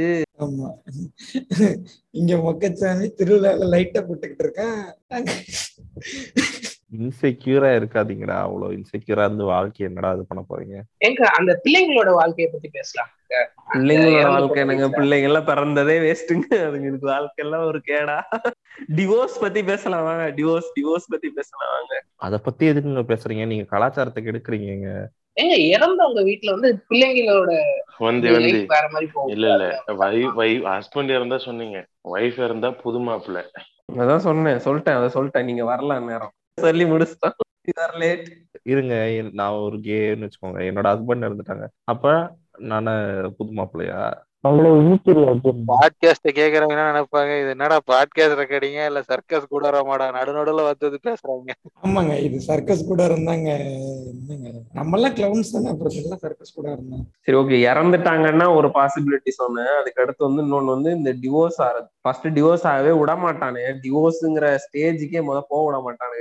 என்னதான் இருந்தாலும் 4 சவத்துக்குள்ள வச்சு பேசி முடிச்சுக்கலாம், அதை சபைக்கு கொண்டு வர்றது அது ஊர் பஞ்சாயத்துக்கே போக விட மாட்டானுங்க. முதல்ல வீட்டுக்குள்ளேயே சண்டை போட்டு முடிச்சுக்கணும். அதே மாதிரி அவன் அவ்வளோ பெரிய குடிகாரனா இருப்பான், நான் பாத்திருக்கேங்க. நீங்க நம்ம குடிகாரன் கூட பிரச்சனை இல்லைங்க, அவங்க ஒரு அபியூசிவ் கேஸ் லைட்டிங்கா இருப்பாங்க. பொறுங்க பொறுங்க, அதான் நான் நேரடியா நான் பாத்தேன். இன்னும் ஞாபகம் இருக்கு, என் கண்ணு முன்னாடி இன்னும் அதை விட்டு போகல. நான் சின்ன வயசுல, ரொம்ப சின்ன வயசுல, ஒரு 5-6 வயசு இருக்கும், பாத்திருக்கேன். அந்த ஊர்ல டிரான்ஸ்ஃபார்மர் அந்த போல் இருக்கும் இல்லையா, கரண்ட் போஸ்ட் கம்பி, அந்தது அதுல அந்த லேடி இத்தனைக்கும் ஒரு நல்லா ஹைட்டா வெயிட்டா தான் இருப்பாங்க. அந்த ஆள் அவ்வளோ ஹைட்டு வெயிட்லாம் கிடையாது. அவங்களோட அவங்க ஒய்ஃபோட கம்பேர் பண்ணும்போது ஹஸ்பண்ட் வெயிட் கம்மி தான். ஆனா அந்த அம்மாவை அந்த கோல்ல கட்டி போட்டு அவன் குடிச்சிட்டு கட்டி போட்டு அடிச்சிருக்காங்க. எனக்கு இன்னும் ஞாபகம் இருக்கு, ஊரே சுத்தி நின்று வேடிக்கை பார்த்துக்கிட்டு இருக்கு, யாரும் அவனை இதெல்லாம் எதுவும் பண்றது இல்லை. பாஷா பயா மாறினவங்களா இல்லையா? இல்ல மாறலாம் இல்ல. அந்த அம்மா அதுக்கப்புறமும் திருப்பி அவங்களுடையதான் குப்பை கொட்டிட்டு மாணிக்கமாவே என்ன ஆனாங்கன்னு தெரியல. ஆமா, இப்போ என்ன ஆனாங்கன்னு தெரியல. ஆனா நான் பார்த்தப்போ அந்த மாதிரிதான் பண்ணிட்டு இருந்தாங்க. அவங்க பசங்க 2 பேருக்கும் அவங்களோட லைஃப் யோசிப்பாங்க, அவன எவ்வளவு டாக்ஸிக்கா ஒருத்தன் இருக்கான், அவங்க அம்மாவும் திருப்பி அவங்க கூட தான் இருக்காங்க. அப்படிங்கும் போது அவங்களோட இது எப்படி இருக்கும்னு யோசிச்சு பாருங்க. அதுதாங்க பெரும் தவறு. ஆக்சுவலா இந்த மாதிரி இருந்து இருந்து என்ன ஆகுதுன்னா அந்த அந்த குழந்தைங்களை பத்தி யோசிக்க மாட்டாங்க. தனியா போயிட்டா பிரச்சனையாச்சு, நம்ம எப்படி தனியா சர்வே வருது அப்படி யோசிக்கிறாங்க. பட் இவங்க இந்த மாதிரி டாக்ஸிக்கான விஷயம் கூட இருக்கிறதுனால அவங்க இழக்கிறது தான் அதிகம். ஆனா நீங்க சொல்றீங்க இந்த இதுவே ஒரு இடத்துல கான்ட்ராடிக்ட் ஆயிருது இல்ல. சோ நம்ம சொல்றோம் அந்த குழந்தைங்களை யோசிக்க மாட்டேங்கிறாங்கன்னு ஒரு இடத்துல சொல்றோம். இன்னொன்னு இப்ப கூட இப்ப ரீசெண்டா நம்ம தனுஷும் ஐஸ்வர்யாவும் டிவோர்ஸ் பண்ணும்போது அவங்க குழந்தைங்களை பத்தி யோசிச்சீங்களே, நீங்க குழந்தைங்களை பத்தி யோசிக்காம நீங்க டிவோர்ஸ் ஆகி வாங்கிட்டு போயிட்டீங்களே. டாக்ஸிக்கா இருக்குதுன்னும் போது நீங்க டிவோர்ஸ் வாங்குறதா நல்லது. ஆமா, அது குழந்தைங்களும் அதுதான் விரும்புவாங்க. ஆமா, அதாவது குழந்தைய பெத்துட்டீங்கன்னா இட்ஸ் யுவர் ரெஸ்பான்சிபிலிட்டி. அவங்க செல்ஃப் சஸ்டெய்னிங் ஆகிற வரைக்கும் அவங்க ரெஸ்பான்சிபிலிட்டி தான். அப்ப வந்து உங்களோட டெசிஷன்றது உங்களோட டெசிஷன் மட்டும் கிடையாது. ஆனா அதை என்ன மாதிரி எடுக்கிறாங்கன்னா, அந்த ஒரு சொசைட்டிக்கு இது சரி வரும், இந்த சொசைட்டி எப்படி தப்பா நினைச்சிருமே அப்படி எடுக்கிறாங்களே முடிவை தவிர இந்த குழந்தையோட இது அந்த அந்த வேண்டேஜ் பாயிண்ட்ல இருந்து எடுக்க மாட்டாங்க. இந்த மாதிரி ஒரு டாக்ஸிக்கான அப்யூசிவான ஒரு ஒரு ஒரு ரிலேஷன்ஷிப்ல இருக்கும் போது அந்த குழந்தை எவ்வளோ கஷ்டப்படும் அதை பார்த்தே வளருமே. அது வளர்றது ரெண்டு விதமா வளரும், ஒண்ணு அதுவும் டாக்ஸிக்கா மாறுறதுக்கு வாய்ப்பு இருக்கு, இல்லைன்னா அது இந்த மாதிரி டாக்ஸிசிட்டி இல்லாம வளரணுன்றதுக்கு வாய்ப்பு இருக்கு. 50-50 சான்ஸ் இருக்கு. அப்போ அந்த டாக்ஸிக் ரிலேஷன்ஷிப் நீங்க கட் பண்ணீங்கன்னா அதுக்கு அந்த 70-80% சான்சஸ் வந்து அது டாக்ஸிக்கா இல்லாம வளர்றதுக்கு தான் அதிகம் இருக்கும். கரெக்ட். அந்த குழந்தை அந்த டிவோர்ஸ் ஆகுற சிச்சுவேஷன் வந்து ஏத்துக்க ரெடியா தான் இருக்கும் சார், டிவோர்ஸ் ஆகுற சிச்சுவேஷன். ஏன்னா அது எப்படின்னா இருந்தாலும் குழந்தைக்கு வந்து எப்படி சொல்றது, நீங்க அந்த இடத்துல வந்து டிவோர்ஸ் ஆகாம இருந்திருந்தாங்கன்னா இன்னுமே வந்து அது வந்து போட்டுக்கிட்டு பேரண்ட்ஸே வந்து குத்தம் சொல்ல ஆரம்பிக்கிற ஒரு லெவலுக்கு கூட போயிடும். அது ஒரு மாதிரி வேற மாதிரி கூட முடியறதுக்கு வாய்ப்பு வருங்க. மேக்சிமம் ரெக்ரெட்ல தான் நிறைய இருக்குங்க. அந்த மாதிரி அந்த டிவோர்ஸஸ் வாங்காத குழந்தைங்க வந்து ரெக்ரெட் பண்றதுதான் அதிகமா இருக்கு. இவெல்லாம் செத்து போயிடலாம், இவெல்லாம் உயிரோட செத்து இருக்கலாம் அப்படிங்கிற மாதிரி எல்லாம் தோண வச்சிரும். அதுதான் அதிகம். நீங்க ஏன் பிரிஞ்சிங்கன்னு கேட்கறத விட நீ ஏன் இவன் கூட இருந்தேன்னு கேட்குற கேள்விகள் தான் அதிகமா இருக்கும். அதுதான் பெரிய இம்பாக்டாகவும் இருக்கும். ஆக்சுவலா சொல்லணும்னா பிரிஞ்சிட்டு கூட நீங்க ஒன்னு சேர முடியும். நாளைக்கு ஒரு இடத்துல நீங்க ஒத்து போறீங்கன்னா திரும்ப சேர்ந்துக்க முடியும். ஆனா ஒன்னா இருந்துக்கிட்டு நீங்க என்ன பண்ணுவீங்கன்னா டார்ச்சர் பண்ணினே தான் இருக்கும். அதுதான் பிரச்சனை. உங்களுக்கு சரி வரலன்னும் போது பிரியறது ரொம்ப இம்பார்ட்டன்ட். சேர்ந்தே இருந்து பிரியும் போது கூட நீங்க சொன்ன மாதிரி அந்த பையனுக்கு வந்து பெரிய ஆளான பிறகு ஏன் அவங்க அப்பா குடிச்சாரு வச்சாருங்கிறது அவனுக்கு அப்பா வேணா புரியறதுக்கு வாய்ப்பு இருக்கலாம். அவர் ஒரு டிப்ரெஷன்ல இருந்திருக்காருங்கிறது கூட அவன் தெரிஞ்சுக்கிறதுக்கு வாய்ப்பு இருக்கும். அது இப்போ இந்த வயசுல எப்படி அவன் புரிஞ்சுக்க முடியும்? ஆமா, ஆல்வேஸ் நீங்க வந்து அகைன் ஹூக்அப் பண்ணிக்க முடியும். ஆக்சுவலா சொல்லணும்னா இந்த இந்த க்ரோத் ஃபேஸுக்கு அப்புறம் அந்த பையனை கூட ஏத்துக்கலாம். அவங்க அப்பா பிடிச்சிருக்குன்னா அவங்க அப்பா கிட்ட போகலாம், இல்லை அம்மா பிடிச்சிருக்கா அம்மா கிட்ட போகலாம். அது ஒன்றும் பெரிய பிரச்சனை கிடையாது. ஆனா அந்த சேர்ந்து இருந்து அந்த அடி வாங்குறதையும் இந்த டாக்ஸிக்கா போறதையும் சண்டைங்களையும் பார்த்துன்னு இருக்கிறது இருக்குல்ல, அது வந்து அதிகமாவே அஃபெக்ட் பண்ணும் குழந்தைய. அந்த மாதிரி பசங்க எல்லாம் ஆளை விடுற காலேஜ் முடிச்சிட்டோமா ஆளை விடுறான்னு ஓடுறதுலதான் இருப்பாங்க. ஆமா, குழந்தைக்கு எப்பயுமே பாத்தீங்கன்னா சேஃபர் பிளேஸ்ங்கிறது வீடுதான். ஒரு ஒரு ஹோம் தான் வந்து அதுக்கான சேஃபரு, ஒரு சேஃப்டி நெட். அதுதான் அங்கேயே வந்து அதால சேஃபரா இருக்க முடியலன்னா அது ரொம்ப பாதிப்புக்குள்ளாகும் குழந்தையோட மனசு. சோ அதனால அந்த இடம் வந்து வீடு தானே சேஃபான பிளேஸ். ஆமா, அது முக்கியமா குழந்தைங்களுக்கு வேற இடம் கிடையாது இல்ல. நீங்க எங்க போய் சேஃபா ஃபீல் பண்ண முடியும்? அப்பா அம்மா இருக்கிற இடம் தான். ரோட்ல போய் படுத்துக்கலாம், எல்லா திண்டாட்டத்துல அப்படியே படுத்து கிடக்குது. அது அப்படி இருக்க கூடாது. டாக்ஸிக்கா அந்த மாதிரி அந்த இடம் அந்த மாதிரி இருக்க கூடாது சூழ்நிலை. ஆனா வீட்டுல இருக்கிறவங்க விட்டு வைப்பாங்களாங்க. நீங்க சொல்றீங்க டைவர்ஸ் வந்து பணம் வேணும்னா பண்ணலாம். ஆனா வீட்டுல இப்ப மாமனார் மாமியார்லாம் இருக்காங்க. அவங்க வந்து அதுதான் 4 சுவத்தை தாண்டி வெளியில போக கூடாது. கல்லானாலும் கணவன், புல்லானாலும் புருஷன். அடிக்கும் போதும் டாக்ஸிக்கா இருக்கும் போதும் அது நிக்காதவன் அதுக்கப்புறம் நிக்க வேண்டிய அவசியமே இல்ல. புரியுதுங்களா? அடிக்கும் போது வந்து நடுவுல இன்டர்வியூன் பண்ணாதவங்க, அதை சரிப்படுத்த முடியாதவங்க, அதுக்கப்புறம் என்ன சொன்னாலும் அதுல ஒரு அர்த்தமும் கிடையாது. அப்படி சப்போர்ட்டிவா இல்லாதவங்க இருந்து அவங்களுடைய ஒப்பீனியன் என்ன பெரிய விஷயம்னு கேக்குறோம். அவங்க ஒப்பீனியன் டசன்ட் மேட்டர், அவ்வளவுதான். அடி வாங்கி செத்துட்டு இருக்கும் போது அப்புறம் வந்து கேட்கல அப்படின்னா அப்புறம் எதுக்கு அவனோட அவனுக்கு என்ன கஷ்டமோ அப்படின்னு சொல்றவங்க தேவையே கிடையாது. அந்த மாதிரி டாக்ஸிக்கா இருக்கிறவங்க அந்த பையனோட மோசம். ஆக்சுவலா சொல்லணும்னா அவனை ஜஸ்டிஃபை பண்றவங்க அவனுக்கு சப்போர்ட். இதுவே ஒரு ஜெனரல் கான்செப்ட்ஸே தான். ஒருத்தனை அடி வாங்க விட்டுட்டு போயிட்டு அப்புறம் ஐயோ பாவம் உச்சி கொட்டுறது வந்துட்டு ஏதோ ஒரு அது ஏதோ விர்ச்சு சிக்னல் நினைக்கிறாங்க. அது ஏதோ நல்ல விஷயம், அது ரொம்ப நம்மள நல்லவங்கள காட்ட நினைக்கிறது ஒரு தப்பான ஒரு கான்சியஸ் தான். ரொம்ப கிராண்டரா பாக்குறாங்க, ரொம்ப கிராண்டியரா பாக்குறாங்க. அப்படியே அவங்க தியாகம் செய்யறாங்க, தியாகம் செஞ்சதான் வளர்த்தா அப்படின்னு வாங்கி அடி வாங்கி செத்தது போது அடி வாங்கிட்டு இருக்கும் போது வாயை முட்டு வேடிக்கை பார்த்த நீ என்னடா தியாகம் பண்ண, தியாக பொம்மல் பட்டம் எதுக்கடா எனக்கு, வாழ விடுற முதல் தியாகினா வேணும். அப்படிதான் இருக்கு. அப்படி ஈஸியா காலி பண்ணிடுறாங்க. காலி பண்ணி அது அந்த கில்ட் போகாம வராம இருக்கிறதுக்கு அவனுக்கு ஒரு தியாகி பட்டத்தை கொடுத்து அவனுக்கு தியாகி. அடுத்து இன்னொருத்தவங்க வருவாங்கல்ல, அவங்களே அந்த தியாகி பட்டத்துக்காக அவங்களே டார்ச்சர் பண்றது. அடுத்த வீட்டுல இருக்கவங்க அவங்கள க்ரூம் பண்ணி அப்படியே இது பண்றது. அப்படியே இதே மாதிரி நீ தியாகி வா வா உன்னை நம்ப வைக்கிறேன் அப்படின்னா ஆள் மனசுல போய் நம்ப வைக்கிறது. அதுதான் அப்படிதான் இருக்கிறாங்க. முதல்ல இது இந்த தியாகம் பண்ணிட்டேன்னு சொல்றதே ஒரு எக்ஸ்ட்ரீம்லி டாக்ஸிக்கான பிராக்டிஸ் தாங்க. If you are doing it willingly, do it willingly. அவ்வளவுதான். பண்ண ஓகே ஃபைன், நல்ல விஷயம், உனக்கு விரும்பி பண்ணியா, நீ ரொம்ப நல்ல மனசுக்காரப்பா, ஓகே ஐ அக்னாலஜ் தட். அப்படி வந்துடக்கூடாது. நான் ஒண்ணு பண்ண வைப்பேன், அதுக்கப்புறம் நானே உனக்கு ஒரு பட்டம் கொடுப்பேன், தியாகி பட்டம். அது நீ ஏத்துக்கிறியோ ஏத்துக்கலையோ, அது இருந்து என்ன பிரச்சனை? ஒரு சிங்கிள் டீ வாங்க முடியுமா? அதை ஏத்துக்கிட்டேன்னா ஏத்துக்கலன்னு அது உங்களுக்கு தெரியும், எனக்கு தெரியும், ஏரிய கடற்கரை விட்டு ஆனா என்ன தியாகி ஒரு டீ கொடுங்க அப்படின்னா சுடுத்து நீ முடிச்சு மூஞ்சில வச்சிருவேன், நானும் தியாகி தாண்டா அப்படின்ட்டு போயிடும். அடுத்த இதுக்கு போங்க. பொண்ணு பாக்குறது, இந்த பையன் பாக்குறது, இந்த இது அதெல்லாம் போன எபிசோட்ல வந்துருச்சு.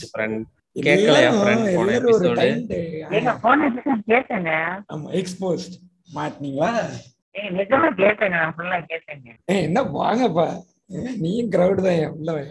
சரி ஓகே, இதுக்கு இந்த இது ஒரு கட்டத்துல நடக்கும். சரி இது இப்படி அவன் சக்சஸா அப்படி ஏதோ ஒண்ணு கல்லானாலும் கணவன் புல்லானாலும் புருஷன்னு சொல்லிட்டு எப்படியோ இருந்துட்டாங்க அப்படின்னா, அந்த 50வது கல்யாண நாள், 60வது கல்யாண நாள், அப்புறம் அந்த சதாப்தி விழாவா, சதாப்தியா அந்த மாதிரி சம்திங் ஏதோ பேர் சொல்லுவாங்களே, சப்ததி. அது ஆமா 70 வயசு, 70 வயசு அந்த மாதிரி, அந்த மாதிரி ஒண்ணு இது பண்ணுவாங்க. பொன் விழாவா வெளியே அது மாதிரி சம்திங் ஏதோ ஒண்ணு. அதெல்லாம் ரொம்ப ரேரா நடக்கிறதுங்க. அத பத்திலாம் யோசிக்கல. யாரையாவது கேட்டு தெரிஞ்சே ஆகணும். ஒரு எஃபி போஸ்ட்ல போட்டோ தூக்கி போடுவானுங்க. இப்பதான் கல்யாணம் ஆகி பிள்ளையே பிறந்திருக்கு, அதுக்குள்ளேயே என்ன அங்க போயிட்டீங்க? அந்த பிள்ளை வளர்ந்தோடனே அதை வளர்க்கறதுக்கு செய்யறதுக்கெல்லாம் காரியம் இருக்குங்க. இதெல்லாம் முடிஞ்சிருச்சு. இதெல்லாம் பழைய எபிசோட்ல போய் கேட்டுக்கோங்க. பிறந்ததுல இருந்து எல்லாரும் டைம் டிராவல்ல இருக்கீங்க. 3 வாரம் பின்னாடியே இருக்கு. கன்ஃபியூஸ் பண்றாங்க. இல்ல அதோட பிறந்ததுல இருந்து கேட்குறியே, அந்த குழந்தைன்னா இப்ப கல்யாணம் ஆகி அதுக்கு பிள்ளைகளை பத்தி, அந்த குழந்தைக்கு திருப்பி அதுக்கு குழந்தை பிறக்கும், அதெல்லாம் ஆரம்பிச்சு எத்தனை எபிசோடு போயினே இருப்பீங்களோ. Full circle. அதான் வந்தா குழந்தை பார்த்தா ரிப்பீட்,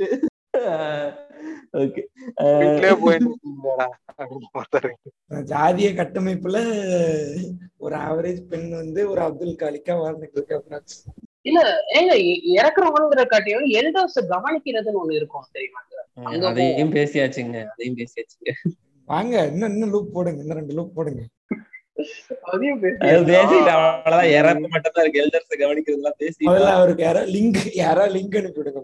இறக்குறாங்கன்னு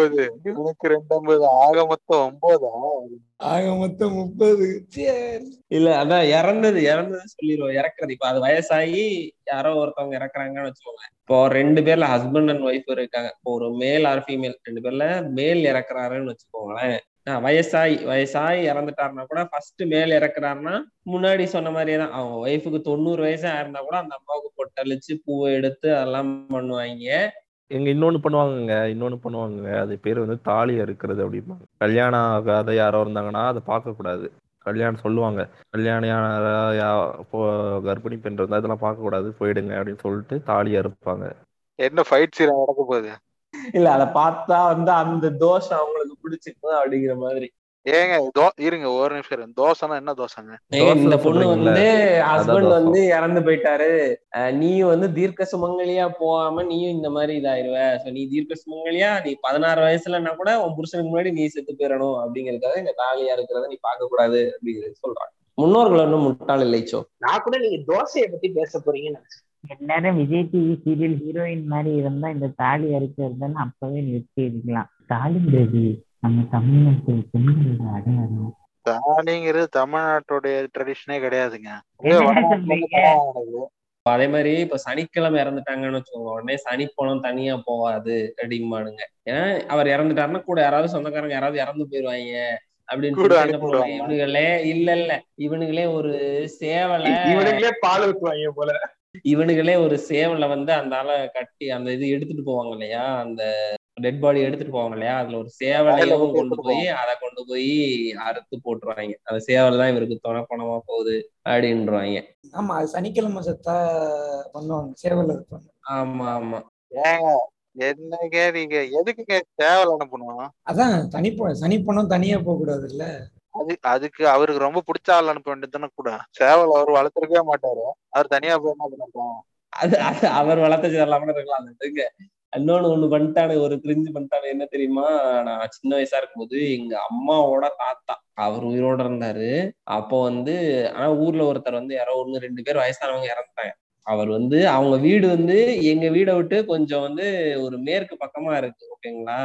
அவரை அந்த டெட் பாடியை தூக்கும் போது அந்த டெட் பாடி வந்து கிழக்கு பக்கமா சாஞ்சிருச்சு. ஸோ கிழக்கு பக்கமா சாஞ்ச உடனே கிழக்க இருக்கிற ஆளை வந்து துணைக்கு கூட்டிட்டு போயிருவாரு. அதனால தாத்தா வண்டியில ஏத்துமா தாத்தா இல்ல தாத்தா போயிருவாரு அப்படின்னு நினைச்சிட்டு இவங்க நைட்டு ஃபுல்லா தூக்காம உட்காந்துக்கிட்டு தாத்தாவுக்கு காவல் காத்துக்கிறாங்க. அவர் காலையில எழுந்துச்சு எனக்கு ஒரு பீடி கட்டி கொண்டு வா அப்படின்னுகிட்டு இருந்தாரு. இவங்க எப்படா அவர் சாவாரு, நாங்களும் வந்து அவருக்கு ஏதாவது காரியம் பண்ணலாம்னு பாத்துருக்காங்க. இந்த எம்டன் மகன் படத்துல உட்காந்துருப்பானுல்ல, ஏன் லிட்டரலா அப்படிதான் உட்காந்துக்கிட்டு இருந்தாங்க, லிட்டரலா தூங்காம அப்படித்தான் உட்காந்துக்கிட்டு இருந்தானுங்க. அதுல ஒரு பாட்டு வருங்க, சூப்பரா இருக்கும். வர்றாரு வர்றாரு யாரு வர்றாரு தலப்பா கட்டிக்கிட்டு அப்படிதாங்க நல்லா பயங்கரமா இது பண்ணானுங்க. அவரெல்லாம் இருந்து 95 வயசு 97 வயசுலதான் இறந்தாரு. அவருக்கு இப்படிதான் கல்யாணம், அவருக்கு அவர் ஒய்ஃபுக்கு எல்லாருக்கும். ஆமா கல்யாணம் சாவு. நல்ல வேலை எவனும் காலையில நீங்க இன்னும் சாவலையாங்கன்னு கேட்க, நீங்க ஒரு இந்த கல்யாண சாவுன்னா நான் வந்து கல்யாண வீட்டுல செத்து போறதுன்னு நினைச்சிட்டு இருந்தேன் ரொம்ப நாளா நானுங்க. ஆமா ஆமா அப்புறம் அப்படி இல்ல பேரன் பேத்தி கொள்ளு பேரன் அந்த மாதிரி எல்லாம் எடுத்து அதுக்கப்புறம் இறந்து போறது உங்களுக்கு தெரியுங்க. நீங்க பெரிய மனுஷரு, எங்களுக்கு எப்படி தெரியும். அதுக்கு நிறைய இது பண்ணுவானுங்க. அந்த மாதிரி இறந்துட்டாங்க அப்படின்னா இப்போ முத நாளே வந்து இப்போ முத நாள் இறந்துட்டாங்கன்னா மறுநாள் வரைக்கும் டெட் பாடி வீட்டுல வச்சிருப்பானுங்க. அதை சுத்தி இந்த ஊதுபத்தி எல்லாம் கொளுத்தி வச்சு அந்த சந்தனம் வச்சு. ஏன்னா இப்ப யாராவது ஒருத்தர் வெளியூர்ல இருப்பாரு, இல்லைன்னா ஃபாரின்ல இருப்பாரு, ஐஸ் பாக்ஸ போட்டு வச்சுக்கிறதுலாம் ரொம்ப பரவாயில்ல ஆயிடுச்சு ஓரளவுக்கு. ஆனா இன்னொன்னு கிராமத்துல எல்லாம் என்ன பண்ணுவாங்கன்னா கண்டிப்பா சத்தம் போட்டு அழணும் அப்படிலாம் பண்ணுவாங்க. அழலைன்னா உனக்கு வந்து பாசம் இல்ல அப்படின்றாங்க, நீ சாப்பிடக்கூடாது இல்லப்பா உனக்கு சாப்பிடக்கூடாது. அது அப்படியே பயங்கர சிஸ்டமிக்கா இருக்குங்க. ஒரு 5 நிமிஷம் ஓ அழுதுட்டு அப்புறம் தம்பி சரிப்பா டீ டீ கொடுப்பா அப்படின்னு அப்படின்னு போயிடுவானுங்க. அந்த இவங்க ஒரு அம்முச்சின்னு சொல்லிட்டு ஒரு இது பண்ணிருப்பாங்க நக்கலைட்ஸ்ல. அவ எல்லாம் வீட்டுக்கு முன்னாடி பேசிட்டு போற வரைக்கும் அங்க வந்து நல்லா சிரிச்சு சிரிச்சு பேசிடுவா. வீட்டுக்கிட்ட போனோன்னு எல்லா தலைமுடி அவுத்து போட்டுட்டா ஐயோ பாட்டி அப்படின்ட்டு போவாங்க. அது நீங்க எல்லா இடத்துலயும் பாக்கலாம், இந்த மட்டும் பூரா இடத்துலயும் பாக்கலாம், அப்படிதான் வருவாங்க. ஏன்னா எல்லாருக்கும் எப்படிங்க அவ்வளவு பாசம் வந்துருமா என்ன. கோபி சுதாகர் ஒரு வீடியோ பண்ணிருப்பாங்க, இளவு வீடு பாவங்க மாமனை கொண்டா அப்படின்னு இருப்பாரு, செத்து போனது கிளவிடா யார பார்த்தாலும். அது ஒரு காமெடி பண்ணிட்டு இருப்பானுங்க. இது வந்து கண்டிப்பா அழுதான் ஆகணும். அதே மாதிரி நீங்க சொன்ன மாதிரி சமையல் பண்ண மாட்டாங்க, சாப்பிடக்கூடாது, டே பசிக்கிடா சாப்பிடக்கூடாது, எங்க டிவி பார்க்க கூடாதுன்னா சொல்லுவாங்க. பக்கத்து வீட்டுல 4 வீடு தள்ளி ஒரு தெரு தள்ளி இறந்து போயிருப்பாரு அவரு. எனக்கு தெரிஞ்சு என் ஃப்ரெண்டு ஒருத்தங்க இப்படிதான் டிவி பார்த்து திட்டு வாங்கினாங்க சொன்னாரு அவரு. கண்ணாடியை இது பண்ணி விட்டுருவானுங்க, கண்ணாடி எல்லாம் மூடி வச்சிருவானுங்க, கண்ணாடி மூடி வைப்பானுங்க. அப்புறம் வந்து கண்ணாடியை பார்த்து தலை சீவனுக்கு திட்டு வாங்கினேன் அப்படின்னு யாரும் சொன்னாங்க. அது கண்ணாடியை தலை சீவனம் திட்டுவாங்களா? நல்ல ட்ரெஸ் போடக்கூடாதுங்க, அவர் இறந்தன்னைக்கு நல்ல ட்ரெஸ் ஆனா கருப்பும் போடக்கூடாது. இல்ல இல்ல அதெல்லாம் வந்து எப்படின்னா அது வந்து கல்யாணம் நிறைய பேர் வந்து இதுக்கு வராங்க, டெத்துக்கு வராங்கன்னா அப்ப நீங்க நல்ல ட்ரெஸ் தான் போட்டிருக்கணும், நல்ல ட்ரெஸ் தான் போட்டு நீங்க இருக்கணும், இல்லைன்னா திட்டுவாங்க நல்ல ட்ரெஸ் போடல அப்படின்ட்டு. அப்புறம் வந்துட்டு அந்த இறந்தவங்களோட பையன் அவங்க வந்து நின்றுட்டு இருப்பாங்க, அவங்க கையில வந்து போறவெல்லாம் அவங்க கையில வந்து ஷேக்கன் கொடுக்குற மாதிரி வச்சுட்டு தொட்டுட்டு போவாங்க. அப்படி பண்ண மாட்டாங்க, தொட்டுட்டு போவாங்க. என்னன்னு கேட்டா அவங்களோட துக்கத்துல நானும் கலந்துக்கிறேன், பங்கு எடுத்துக்கிறேன் உங்க துக்கத்துல அப்படின்னு சொல்லிட்டு துட்டி கேக்குறது. ஆமா துட்டி கேக்குறது, துட்டி துட்டி. ஆமா அதான் துட்டி. சொந்தக்காரங்க எல்லாம் டெட் பாடி நெத்தியில கிஸ் பண்ணுவாங்க தெரியுமா, ஃப்ரெண்ட்ஸ் வரிசையா போய் கிஸ் பண்ண சொல்லுவாங்க எங்க ஊர்ல எல்லாம் சொந்தக்காரங்க. ஆமா கிறிஸ்டியன்ஸ் பண்ணுவாங்க. ஆமா இறந்ததுக்கு அப்புறம் ஒரு டவல் மாதிரி ஏதோ ஒண்ணு அவங்க நெத்தியில கடைசி அந்த பாக்ஸ மூடுறதுக்கு முன்னாடி நெத்தியில ஏதோ முகத்துல ஒரு டவல் மாதிரி ஒண்ணு போட்டுட்டு ஒயிட் கலர்ல அதுல போய் எல்லாரும் போட்டு பண்ணுவாங்கள அப்படியே. ஆமா நாங்க வயசுல பண்ண சொல்லிருக்காங்க, பண்ணிருக்கேன், ஞாபகம் இருக்கு. அதுக்கப்புறம்லாம் நான் போறதே நினைச்சிட்டேன். ஒரு மாதிரி அன்கம்ஃபர்டபுளாவே இருக்குங்க அந்த ஏரியாவே வந்து. நம்மளால ஒரு நார்மலாவே இருக்க முடியாது. அப்படியே ரொம்ப இறுக்கமா நம்ம வேணுக்குள்ளே நம்ம முகத்தெல்லாம் இறுக்கமா வச்சுக்கிட்டு இருக்கணும். சிரிச்சு பேசிடக்கூடாது. அந்த இடத்துல போன் வந்துடக்கூடாது. ரிங்டோன் வச்சிடக்கூடாது. போனை வந்து சைலண்ட்ல தான் போட்டு வச்சிருக்கணும். போன் பேசிடவே கூடாது. முன்னாடி இதுல இந்த சடங்கு விட்டு போச்சு, இந்த டைம் விட்டு போச்சு, ஆமா இது விட்டு போச்சு, அது விட்டு போச்சு, இது விட்டு போச்சு, மாமா செய்யக்கூடாது, இவர் செய்யக்கூடாது, 16 தடவை தான் செய்யணும். இன்னொரு கிரிஞ்சு இருக்குங்க. அதை நான் சொல்லி ஆகணும். கிரிஞ்சுங்கிறத விட அவனுக்கெல்லாம் வந்து வன்மையாக கண்டிக்கப்பட வேண்டியவர்கள், ஒழிக்கப்பட வேண்டியவர்கள் இந்த சமூகத்துல இருந்து. ஒருத்தர் வந்து இப்போ எங்க ரிலேட்டிவ்ல ஒருத்தர் இறந்து போயிட்டார். ஓகேங்களா? அவரோட பையன் வந்து ஒரு ஃபாரின் கண்ட்ரில இருந்து வந்துட்டு இருக்காரு. அவர்கிட்ட இன்ஃபார்மே பண்ணல. அவருக்கு வந்து அப்பாவுக்கு உடம்பு சரியில்லைப்பா, அவனை வந்து ஹாஸ்பிட்டல் அட்மிட் பண்ணிருக்காங்க, நீ சீக்கிரமா வா அப்படின்னு சொல்லிதான் சொல்லியிருக்காங்க. அவர் வந்து ஃபிளைட்ல வந்துட்டாரு. ஃபிளைட்ல வந்து இப்போ ஒரு ஏர்போர்ட்ல இருந்து ஊருக்கு ஒரு 3 மணி நேரம் இருக்கும் அப்படின்னா டிராவலிங் டைம். ஒரு 2 பேர் இருப்பானுங்க நீ ஊர்ல பாத்தீங்கன்னா, சொந்தக்காரங்க அப்படின்னு சொல்லிட்டு. எதுக்கு எடுத்தாலும் வந்து ஒரு 5 நிமிஷத்துக்கு ஒருக்கா வந்து அவனுக்கு போன் பண்ணி அவன் பையனுக்கு எங்க இருக்க வந்துட்டியா, சீக்கிரமா பதறாமவா, எங்க இருக்க, வீட்டுக்கு வர்றதுக்குள்ள அவனை வந்து நொந்து நூடுல்ஸ் ஆகி அவனுக்கு 1008 தாட்ஸ உருவாக்கி அவனை சாவடிச்சிருவானு. இதுக்கு நைட்டே சொல்லியிருந்தா அவன் நைட்டு நல்லா அழுதுட்டு, கொஞ்சம் சோகமா வந்தாலும் நைட்டே இருந்து அழுதுட்டு வந்துருப்பான். ஆமா, நைட்டு பொறுமையா எல்லாம் முடிச்சுட்டு ஓகே சரிப்பா ரியாலிட்டிக்கு வந்துட்டோம் அப்படின்னு சொல்லி மெதுவா வந்துருப்பான். வரவிட மாட்டானுங்களே, அதெல்லாம் வரவிட மாட்டானுங்க. அப்புறம் எப்படி அவன் அலுவலகத்தை பார்த்து எக்ஸைட் ஆகணும், நமக்கு என்டர்டைன்மெண்ட் வேணும்லப்பா. அதுவும் வந்து ரொம்ப ஒரு ஆர்வமா காத்துக்கிட்டு இருப்பானுங்க. அவன் எப்படி அழுறான், அவங்க அம்மா எப்படி அழுறாங்க, அவங்க பசங்க எப்படி அழுறாங்க, அவங்க சொந்தக்காரங்க எப்படி அழுறாங்க, அவனுக்கு தேவையாடா தொடல மாதிரி இருப்பானு போல இருக்கு. ஆமா ஆமா. இதுல விட ஒரு பெரிய கொடுமை என்ன நான் நோட்டீஸ் பண்ணேன்னா, இவனுங்க எல்லா அப்படியே சோகத்துல மூழ்கி போய் அழுகிற மாதிரி இருக்கானுங்க. நானும் அப்படிதான் நினைச்சிட்டு இருக்கேன். ஆனா 2 நாள் கழிச்சு லிஸ்ட் எடுக்கிறானுங்க. யாரு வந்து டெத்துக்கு வந்தா, யாரு வரல, எவன் பக்கத்து வீட்டுக்கான எவன் வந்து கதவை மூடிட்டு வீட்டுக்குள்ள சிக்கன் சமைச்சான், எவன் ஊரை விட்டு டூருக்கு போனா, இதெல்லாம் லிஸ்ட் எடுக்கிறானுங்க. இத லிஸ்ட் எடுப்பாங்க, எடுத்து என்ன பண்ணுவாங்க? அவங்க வீட்டுக்கு போக மாட்டாங்களா? ஆமா, அவங்க வீட்டுல வேற எதுனா போக மாட்டாங்க. இவங்க இந்த மாதிரி பண்ணாங்க. நல்லதாச்சு இல்லங்க. அழுகுறதே எதுக்குன்னா ஒரு நேமுக்கு தான். யார் வந்து கரெக்டா அழுதா, நாங்க எங்க மேலதான் பாசம் இருக்கு அப்படின்னு வந்து காட்டிக்கிறதுக்கு தான் அழுகுறது. அழுகு வரலனாலும் நீ அழுன்னு சொல்லி ஃபோர்ஸ் பண்ணி அழு வைக்கிறது. அப்படி வந்து அந்த அளவுக்கு ரொம்ப டாக்ஸிக்கான. அவன் யாருன்னே எனக்கு தெரியாது, எதுக்குதான் அழுகு. இல்ல மாங்க, நீங்க யாருன்னு தெரியல. உங்க சொந்தக்காரங்களுக்கே இப்ப வந்து இங்க பாருங்க, அவங்க வந்து எல்லாருக்கும் அழுக வரும் அப்படின்னு நம்ம சொல்ல முடியாது. அவங்க இன்னைக்கு அழுக வராம இருக்கலாம், திடீர்னு அவங்க வேற இன்னைக்கு நினைச்சு கூட அழலாம். வீட்டுக்கு போய் கூட அழுதுகிட்டு அந்த இடத்துல அவங்க எப்படி இருக்காங்களோ அதை விட்டுட்டு நம்ம வந்து என்ன விஷயமோ அதை பாக்கணும். அதை விட்டுட்டு அழுகுறானா இல்லையான்னு பாக்குறது, அவன் கண்ணில் துளி சொட்டு கண்ணீர் கூட வரலன்னு சொல்லி அவனை இல்ட்ரேட் பண்றது. இல்ல கிரீஃப், அதாவதுங்க கிரீஃப்ன்றது ஒரு ஒருத்தருக்கு ஒரு மாதிரி இருக்கும். ஆமா, absolutely. People have lot of difference ways. ஆளுவெல்லாம் அலுவலகமா இருக்கலாம், அமைதியா இருப்பாங்க சில பேரு. திடீர்னு வேற டைம்ல பிரேக் டவுன் ஆகும் அவங்களுக்கு. அந்த அழுகு அந்த நேரத்துக்கு வராது. சில நேரத்துக்கு தனியா இருக்கும்போது வரும். அவங்களோட யோசனை வரும்போது 1 வாரம் கழிச்சு வரும், 1 மாசம் கழிச்சு வரும், 1 வருஷம் கழிச்சு, அதெல்லாம் ட்ராப் பண்ணிட்டாங்க, 10 வருஷம் கழிச்சு வரும்.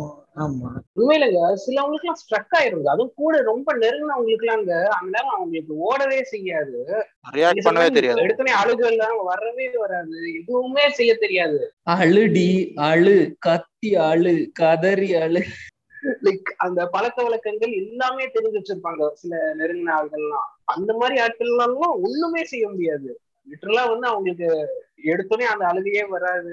ரொம்ப அந்த ஒரு டீப்பா அவங்க மைண்ட் வந்து தாட்ஸ் எல்லாம் வேற எங்கேயாச்சும் போயிடும். ரொம்ப எங்க எனக்கு ரொம்ப ரொம்ப நான் பார்த்து இதானது வந்து ரீசெண்டா எங்க தாத்தா இறந்த போது. அதுக்கு முன்னாடி அவர் வந்து பாருங்க, உடம்பு அவர் சரியில்லை, ஓகே, ஆனா அவர் எப்ப சாவாரு அப்படின்னு சொல்லி வெயிட் பண்ணி இருக்கிறது. சுத்தி உட்காந்துட்டு அழுதுகிட்டு அவரு அவர் வந்து எல்லா பேர பிள்ளைங்களையும் கூப்பிட்டது, இது சக்கரை தண்ணி ஊற்ற சொல்றது, ரொம்ப ரொம்ப கொடூரமான வந்து இன்ஹியூமான விஷயங்கள்லாம் இந்த டெத்துல நடக்குதுங்க. நீங்க ஊத்துனீங்களா? ஆமாங்க, வேற வழி இல்ல. இல்ல அப்பா பாலை குடிக்கிறது நிறுத்து, அதனால பாலை குடிச்சு குடிச்சுதான் தெம்பா இருக்கான் அப்படின்றாங்க. இல்ல நம்ம இது சொல்றோம், ஆனா இன்னும் கிராமங்கள்ல இப்போ இருக்கான்னு தெரியல. முன்னாடி எல்லாம் ரொம்ப மோசமா இது பண்ணிட்டு இருப்பாங்க. இப்ப கூட நீங்க கேடி என்கிற கருப்புதிரை படம் தெரியும், அந்த படத்துல அதே மாதிரி இந்த படத்துலயும் பண்ணுவாங்க. நம்ம இவர் விஷால் நடிச்சிருப்பாரு, நம்ம அண்ணாத்தாவோட பாட்டியை நடிச்சிருப்பாங்க, விஷாலுக்கு பாட்டியா நடிச்சிருப்பாங்க அந்த படம் மருது. மருது அதுல என்ன அந்த மாதிரி என்ன பண்ணுவாங்கன்னா, ஒரு இளநிய வந்து நல்லா கொடுத்துட்டு அவங்களுக்கு என்னன்னா உடம்பு ஃபுல்லா விளக்கெண்ணெய தேய்ச்சி விட்டு காலில் வந்து மாட்டு சாணத்தை வச்சிருவாங்க. மாட்டு சாணம் வந்து பயங்கர ஜில்லுன்னு இருக்கும், விளக்கெண்ணையும் பயங்கர ஜில்லுன்னு இருக்கும், உடம்பு ஜில்லு ஆயிரும். அதுல இளநிய வேற கொடுத்துருவாங்க, ஜன்னி வந்து இறந்துருவாங்க. இது ஆமா மருது படத்துல ஜில்லுன்னு ஆயிரும், இளநி குடிச்சோடனே உள்ள இருக்கிற பாடியும் ஜில்லுன்னு ஆகி கம்ப்ளீட்டா க்ளோஸ் ஆகுவாங்க அந்த இடத்துல. மருது படத்துல பண்ணுவாங்க. ஆமா ஆமா, அந்த தாத்தாவுக்கும் கொடுப்பாங்க. கேடி படத்துலயும் அந்த தாத்தாவுக்கு கொடுப்பாங்க. வாரம்னு சொல்லிட்டு ஒரு படம், அந்த படம் பாத்தீங்கன்னா அது வந்து தலை கூந்தல்னு சொல்லிட்டு கூதல், தலை கூதல் நினைக்கிறோம். அந்த மெத்தட் தான் அது சொல்லுவாங்க. எப்படின்னா யூத்தனைஸ் பண்றது, இன்வாலண்டரிலி யூத்தனைஸ் பண்றது. அவங்களோட ஓன் ஃபேமிலி மெம்பரை அவங்களே கொண்டுடுவாங்க. அந்த மாதிரி அந்த நீங்க சொன்ன மாதிரி அந்த தேங்காய் தண்ணியை குடிக்க வைக்கிறது, அப்புறம் ஆயில் பார்த்து கொடுத்து அது வந்து கிட்னி ஃபெயிலியர் ஆகி ஃபீவர் வந்து ஃபிட்ஸ் வந்து இறந்துருவாங்க. ஸோ அது வந்து எல்லாருக்கும் தெரிஞ்சு நடக்கிற ஒரு கொலை. ஆனா அதை வந்து கண்ட்ரோல் பண்ண முடியாம இருக்குன்னு சொல்லி அது ஒரு ஆவணப்படமா எடுத்தா அது பெருசா போய் சேராது. அப்படிங்கிறதுனால அது ஒரு இந்த மாதிரி ஃபீச்சர் மூவி மாதிரி ஒன்று எடுத்திருப்பாங்க. அந்த படம் பேரு பாரம்னு சொல்லிட்டு, பாக்குறவங்க பாருங்க. அது வந்து நேஷனல் அவார்டு கூட வாங்குச்சு 2019 ஆக்சுவலா. இது வந்து கருணை கொலை மாதிரின்னு சொல்லிடுவானுங்க கேட்டா. ஆனா நீங்க சொன்ன இந்த மெத்தட கருணை கொலை கன்சென்ட் வாங்கிட்டு தாங்க பண்ணணும். கருணை கொலை கன்சென்ட் வாங்க மாட்டாங்க. கருணை கொலை வந்து யூத்தனைசிங், அவ்வளவுதான். அது வந்து அவங்கள பியாண்ட் இதுல இருக்கவங்கள. இது வந்து கருணை கொலைகளை பண்றது யூத்தனைசிங், அது வேற. அது யூத்தனைசிங், இது வந்து ஃபோர்ஸ்டு யூத்தனைசிங். இது அதாவது அவங்க வந்து இல்லாம கொலை.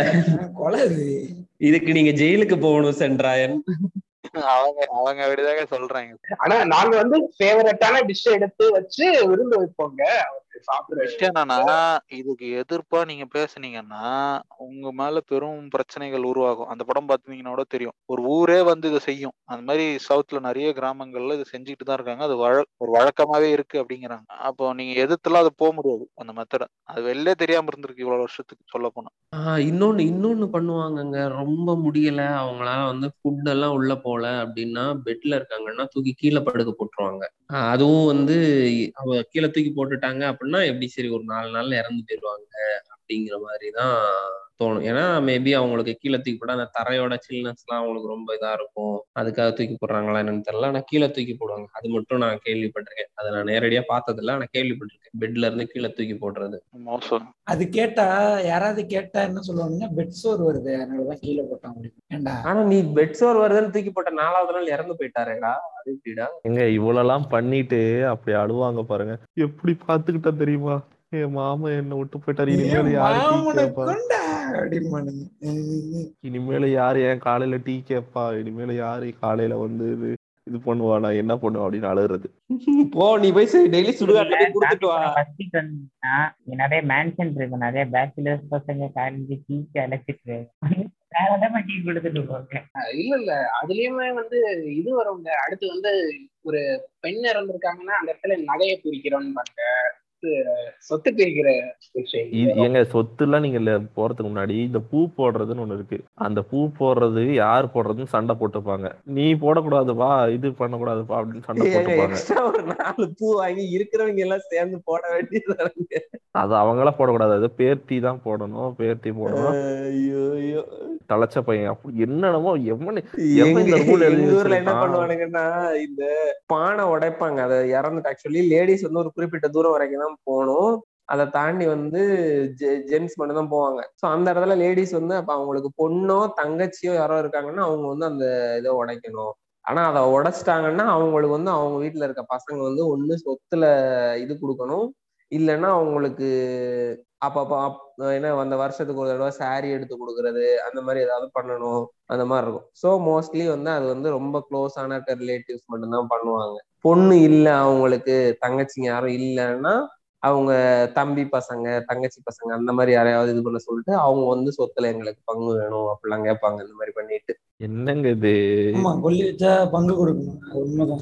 அது என்ன நிறைய சொல்லுவானுங்க, என்னது வழி பார்க்க போறது அப்படிலாம் சொல்லுவாங்க. டேய் செத்தவருக்கு என்னடா வழி பார்க்க போறீங்க, அவருக்கு பாத்துட்டு நீங்க போய் வழி சொன்னீங்கன்னா தான் அவர் பாத்துட்டு போறாராடா. ஐயா போயிட்டு இது எடுத்துட்டு வருவாங்களேங்க, போயிட்டு குடத்துல தண்ணி எடுத்துட்டு வருவாங்க. அதுக்கப்புறம் வந்து என்னென்னவோ பண்ணுவாங்க.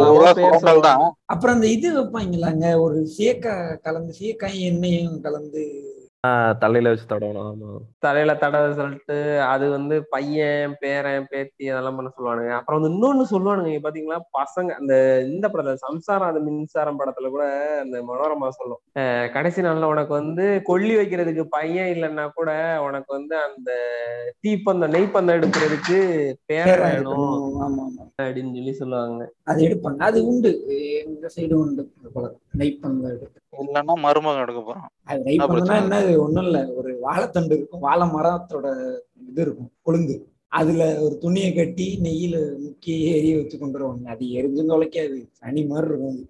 அது வாழை மரம் தான் தீயே பிடிக்காது, அதுலயே வைக்கிறாங்க. அதுக்கு ஏதாவது அகத்தி மரமோ தேக்கு மரமோ வச்சுக்கோண்டி ஏங்க அம்மா ரோட்ல குத்தி எடுத்து கொடுக்கலாம் பாருங்க, கண்ணக்கரும் பண்ணுவானுங்க. நீங்க வேற சனி மாதிரி இருக்கும், அது கையிலயும் பிடிக்க முடியாது, எரிஞ்சுட்டே எரியும் தொலைக்காது. ஏன்டா அப்படி பண்றீங்க அப்படி இன்னொன்னு பண்ணுவானுங்க. இது அது என்னது, இப்போ மாமனாரோ மாமியாரோ யாரோ ஒருத்தவங்க, ஐ மீன் பையனோட அப்பாவோ அம்மாவோ யாரோ ஒருத்தவங்க இறந்துட்டாங்க அப்படின்னா, ஃபர்ஸ்ட் யார் இறக்குறாங்களோ அவங்க வந்து அவங்க வீட்டுல, இப்ப பையனுக்கு ஆப்வியஸா பையனுக்கு கல்யாணம் ஆயிருந்துச்சு அப்படின்னா பையனுக்கும் மருமகளுக்கும் சீதனம் கொடுக்கறது அப்படின்னு சொல்லி சொல்லுவானுங்க. அதாவது அவர் இறந்தவர் வந்து இவங்களுக்கு வந்து அவங்களோட அந்த சொத்து அந்த சீதனம் எல்லாத்தையும் கொடுத்துட்டு போறாரு அப்படிங்கிற மாதிரி. இவங்க வந்து ஒரு ஒரு அந்த பாக்ஸ் ஒரு இதுல எல்லாம் வச்சு அரிசி அது வச்சு எடுத்துட்டு வருவாங்க.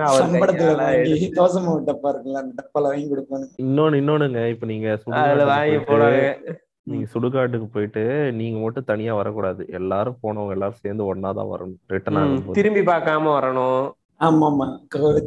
அப்புறம் வந்து குளிக்கணும், வந்த உடனே குளிக்கணும், குளிக்காம வீட்டுக்குள்ள போக கூடாது. அப்புறம் இன்னொன்னு விளக்கு பாக்கணுங்க, விளக்கு பார்க்கணும். அதுக்கு முன்னாடி என்ன பண்ணுவாங்கன்னா, அங்க சுடுகாட்டுல இருந்து கொஞ்சம் தூரம் தள்ளியே இது வேஸ்டி போட்டு விரிச்சு பணம் இருக்கு, சோறு சோறு சாப்பிடக்கூடாது, டிஃபனா கொடுப்பானுங்க அந்த ஆளுக்கு மட்டும், வைக்கிற ஆளுக்கு மட்டும். ஆமா ஆமா ஆமா, ஏண்டா அவன் எனக்கு ஆசையா இருக்கடா, அவன் மட்டும் தோசை சப்பாத்தி சாப்பிட்டு இருக்கான், எனக்கு மட்டும் தோசை சாப்பிடுறேன். இறந்துட்டாங்கன்னு வச்சுக்கோங்க, அங்க க்ளோஸ் ஆயிருக்க மெமரிஸா வச்சிருக்க வேண்டியதெல்லாம் போட்டு கொளுத்திட வேண்டியது. சம்பந்தமே இல்லாம ஒரு சொந்த கரண்டி பறக்கி அதெல்லாம் கொளுத்திட்டு இருப்பான். ஆமாங்க ஆமாங்க, இதே பண்ணானுங்க. எங்க தாத்தா இருந்தப்போ ஒரு புக்ஸ் எல்லாம் போட்டு கொளுத்தி நாசம் பண்ண கொடுத்தாங்க, நான் தூக்கிட்டு வந்துட்டேன் நிறைய. இன்னொன்னு, ஆனா இன்னொன்னு பண்ணுவானுங்க, இறந்த வீட்டுல எங்க ஏரியால வந்து அது வயசாகி இறந்தாங்கன்னா மோட்ச விளக்குன்னு ஒண்ணு சொல்லுவானுங்க. அது என்ன பண்ணுவாங்கன்னா, பச்சரிசி மாவுல ஒரு விளக்கு ஷேப்ல ஒண்ணு செஞ்சுட்டு அதை வச்சு அவனுக்கு மூஞ்சிக்கு நேரம் விளக்கு ஏத்துவானு, விளக்கு காட்டுவானு அவங்க பேருக்கு. ஆமா, மோட்சம் கிடைக்கும். அது மோட்சம் கிடைக்குமோ இல்லையோ, அது ஆனா டேஸ்ட் நல்லா கிடைக்கும். அவிச்சு நல்லா டேஸ்ட் நல்லா இருக்குங்க. ஏன்னா இறந்துட்டான்னா எனக்கு எங்கடா இது கிடைக்கும், நல்லா ஆசையா பாப்பாரு யாராவது. எங்க மோட்சம் விளக்காது அங்கே அங்க சொல்றீங்க. இன்னொன்னு இருக்கு, கோயில்ல போய் வைப்பாங்க மோட்சம் விளக்க. அந்த காரியம்லாம் நம்ம இவர் வச்சாரு டிபிக்கு இளையராஜா. கோயில போய் வைக்கணும்னு நெய் வாங்க சொல்லுவாங்க, நெய் டப்பாவே 100 ரூபான்னு சொல்லுவாங்க கோயில்ல. நீங்க வெளியில வாங்கினா கூட அந்த விலைக்கு இருக்காது, இவனுக்கு வந்து 100 ரூபான்னு சொல்லி சொல்லுவாங்க. அவர் உள்ள போய் அவரு ஐயர் இருக்காருன்னு வைங்களே, அவர்கிட்ட கொடுத்தீங்கன்னா தம்பி இறந்தவங்க மோட்சம் கொடுக்குறீங்க, ஒரு காரியத்துக்கு 500 ரூபா கொடுங்க அப்படின்னு ஒரு லெவலுக்கு வந்துருவாங்க. வச்சு நல்லா தீட்டு வாங்குவாங்க. மோட்சத்துல ரிசர்வேஷன் வாங்கிட்டாரேன்னு ஐயர் சொல்றாரா? இல்ல இல்ல, இது இங்கேயே வந்து வீட்லயே வந்து முதல்ல என்ன பண்ணுவானுங்கன்னா, இறந்தவங்களுக்கு அந்த இப்போ ஹஸ்பண்ட் இறந்துருந்தாருன்னா அந்த பொண்ணுக்கு அகைன் முன்னாடி சொன்ன மாதிரி அந்த இதெல்லாம் பண்ணுவானுங்க. அது பண்ணிட்டு இந்த கோடி துணி போடுறது அப்படிமானுங்க, சண்டை போடுவானுங்க. கோடி பொண்ணோட வீட்டுல இருந்து ஃபர்ஸ்ட் போடுறாங்களா பையனோட வீட்டுல இருந்து ஃபர்ஸ்ட் போடுறாங்களா அப்படின்னு சொல்லிட்டு சண்டை நடக்கும். யார் வீட்டுல இருந்து வந்து அந்த கோடி துணி ஃபர்ஸ்ட் போடுறாங்க அப்படின்னு சொல்லிட்டு, அப்புறம் இவனுக்கு வந்து இந்த அரிசி அது இதுன்னு சொல்லி கொண்டு வந்து கொடுப்பானுங்க. அந்த இறந்தவங்க வீட்டுல கொண்டு வந்து கொடுப்பாங்க, மரக்கால் மரக்கால்னு சொல்லுவாங்க அது பேரு, அதுல வச்சு கொண்டு வருவாங்க. அப்புறம் காசு எழுதுவானுங்க, மொய்ப்பணாங்க.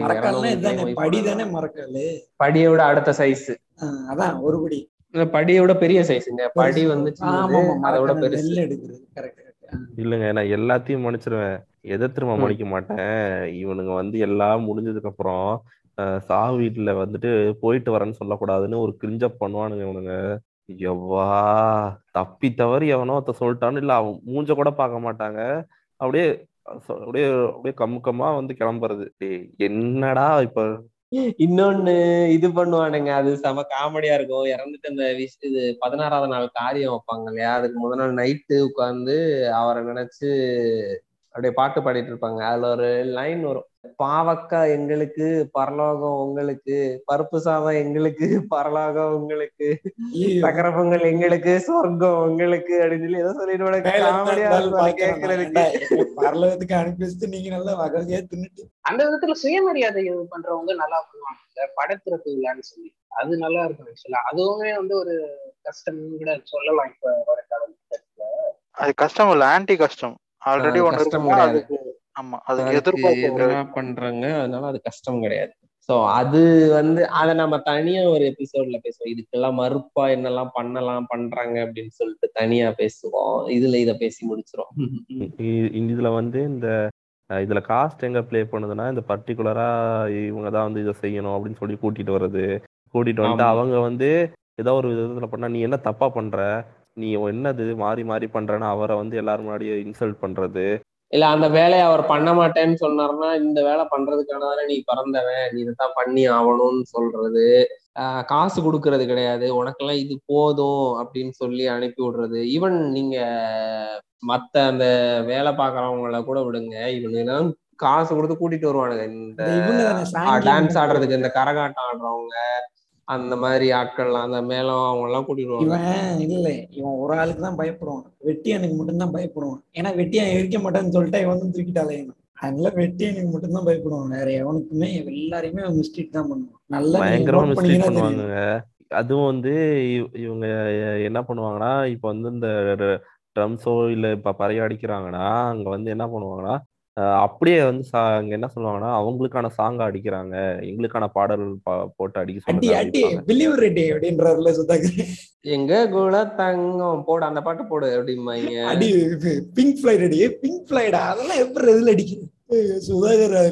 இந்த படத்துல கூட வரும் பாத்திருக்கீங்களா, அந்த மதயானை கூட்டம், மதயானை கூட்டம் பாத்திருக்கீங்களா? என்ன உன் கதைய பேசுறதுக்கா இங்க வந்த, எங்க மாமனோட பெருமையை பத்தி பேசு அப்படின்னு சொல்லி சொல்லிட்டு இருப்பானுங்க. அதையும் சுதாகர் பண்ணிருப்பாரு அந்த வீடியோல. இது தென்பாண்டி சிங்கம் ஐயா, டை அந்த அம்மா செத்து போச்சு வந்தாத்தான் போனாத்தான் பண்ணேன், அது யாரு தென்பாண்டி சிங்கம் பெரிய சிங்கம் அப்படின்னா இவருதாங்க அப்படின்னு. இன்னொன்னு பண்ணுவானுங்க, இந்த டான்ஸ் ஆடுறவங்களுக்கு 50 ரூபா 100 ரூபா கொண்டு வந்து அவன் குடுக்கறதுக்கு வருவான். உடனே அத வந்து மைக்ல சொல்றதுக்கு வந்து அவன் 50 100ல சொல்ல மாட்டான், அதை சொல்லுவாங்க. 50,000 கொடுத்துருக்கிறாரு, அதை வைக்கிறதுக்கு என்கிட்ட பெட்டி இல்ல அப்படின்னு சொல்லிட்டு அவன் கலாய்ச்சி ஒரு மாதிரி சொல்லி விட்டு போயிடுவாரு அவரு. இவரு சூப்பரா பாடுவார் அந்த மக்க கலங்கதையான ஒரு பாட்டு, மக்க கலங்கதை அந்த பாட்டை சார் மதிச்சியம் பாலா அவர் தாங்க அருமையா பாடுவார். ஒப்பாரிலாம் இல்லைங்க, இவங்க எல்லாம் இதெல்லாம் பண்ணி மிஸ்ட்ரீட் பண்றதாங்க என்னால வந்து அங்க பொறுத்துக்க முடியல. ரொம்ப வந்து அவன் இன்ஹியூமனா ட்ரீட் பண்றது, ரொம்ப வந்து இவங்கெல்லாம் மனுஷங்களே இல்லை எனக்கு தெரிஞ்சு. அதுதாங்க இல்லைங்க, ஏன்னா இதெல்லாம் மூட நம்பிக்கைன்னு அவனுக்கு தெரியும். இதெல்லாம் இவங்க பண்ண மாட்டேன்னு சொன்னோட சரி போடனே இவன் வந்துட்டு வேலையை பார்த்து போயிடுவான். வெட்டியான்ட்ட பிரச்சனை பண்ணா வெட்டியான் கிவ்ஸ் யூ ரியல் ப்ராப்ளம், எரிக்க மாட்டான் வெளில ஓடுறா அப்படின்னு சொல்லி அவரு ஒரு பிராக்டிகலான ப்ராப்ளத்தை கொடுப்பாரு. நீ எங்க ஓடுனா இத கூட நம்ம வடிவேல ஒரு படத்துல பண்ணிருப்பாரு வெட்டியான் கேரக்டர்ல. ஆமா, பசு சண்டை போட்டு வாங்கடா 50 பேரும் செத்து என் இடத்துக்கு தானடா வரணும், அப்ப பாத்துக்கிறேன்னா அவங்கள ஒரு குரூப் ஆக்சுவலா சண்டை போட்டு திருப்பி வருவானுங்க. அண்ணன் தெரியாம குடுத்துட்டு பேசி. ஆமா ஆமா இல்லைங்க, என்ன நடந்ததுன்னா இங்க 2 வாட்டர் பாட்டில் வாங்கியிருக்காங்க. அங்க வாங்கிட்டு என்ன பண்ணியிருக்காங்க, அவங்களுக்கு வெட்டியா பண்றவங்களுக்கு ஒரு வாட்டர் பாட்டில் கொடுத்துருக்காங்க. நான் வந்து தண்ணி கேட்டோன்னே இந்த அந்த பாட்டில் இருக்குல்ல எடுத்து கொடுங்கன்னொடனே, இல்லை அது அவங்களுக்கானது நீ குடிக்காது அப்படின்னா இதுல என்ன இருக்கு கொடுங்கன்னொடனே கடைசி வரைக்கும் அவனுக்கு வந்து கொடுக்கவே இல்லை. அந்த இங்க பாருங்க, இது கேட்டா அங்க வந்து சாதி கிடையாது, தீண்டாமை கிடையாது, ஆனா வந்து இது இல்லை சார், கிராமத்தோட வாழ்க்கை. விக்ரமன் போயிட்டு தண்ணி கேட்டா குடுக்கல, போயிட்டு கேட்ல போயிட்டு இவர்கிட்ட வாங்கிக்கிங்க வாட்ச்மேன் சொல்லி அனுப்பிட்டாங்க. சரி, ஆமா. அப்புறம் வெட்டியா இதுக்கெல்லாம் என்ன மரியாதை, சாவு வீட்டுல கொடுத்துக்கிறதுலாம் என்ன மரியாதை இருக்கு. இல்லை இல்லை நான் சொன்னது எப்படி கன்வே இருக்குன்னு தெரியல. நான் என்ன சொல்றேன்னா இதை அவங்க வெட்டியா அவங்க எனக்கு வந்து தண்ணி தரலன்னு சொல்லலை. இது வந்து இங்க இருக்கிற கிரிஞ்சானுங்க வந்து நான் கேட்டதுக்கு வந்து அது அவங்களுக்கான தண்ணி அப்படின்னு சொல்லி தராம விட்டானுங்கன்னு நான் சொல்றேன். அதான் சொல்றேன் விக்ரமனுக்கு அப்படிதான் பண்ணாங்க. விக்ரமன்ன்றது அந்த இவர் ஓகே ஓகே ஓகே ஓகே இப்பதான் புரியுது. நான் விக்ரமன் உடனே வானத்தை போல விக்ரமன்லயே நின்றுகிட்டு இருக்கேன் நான்.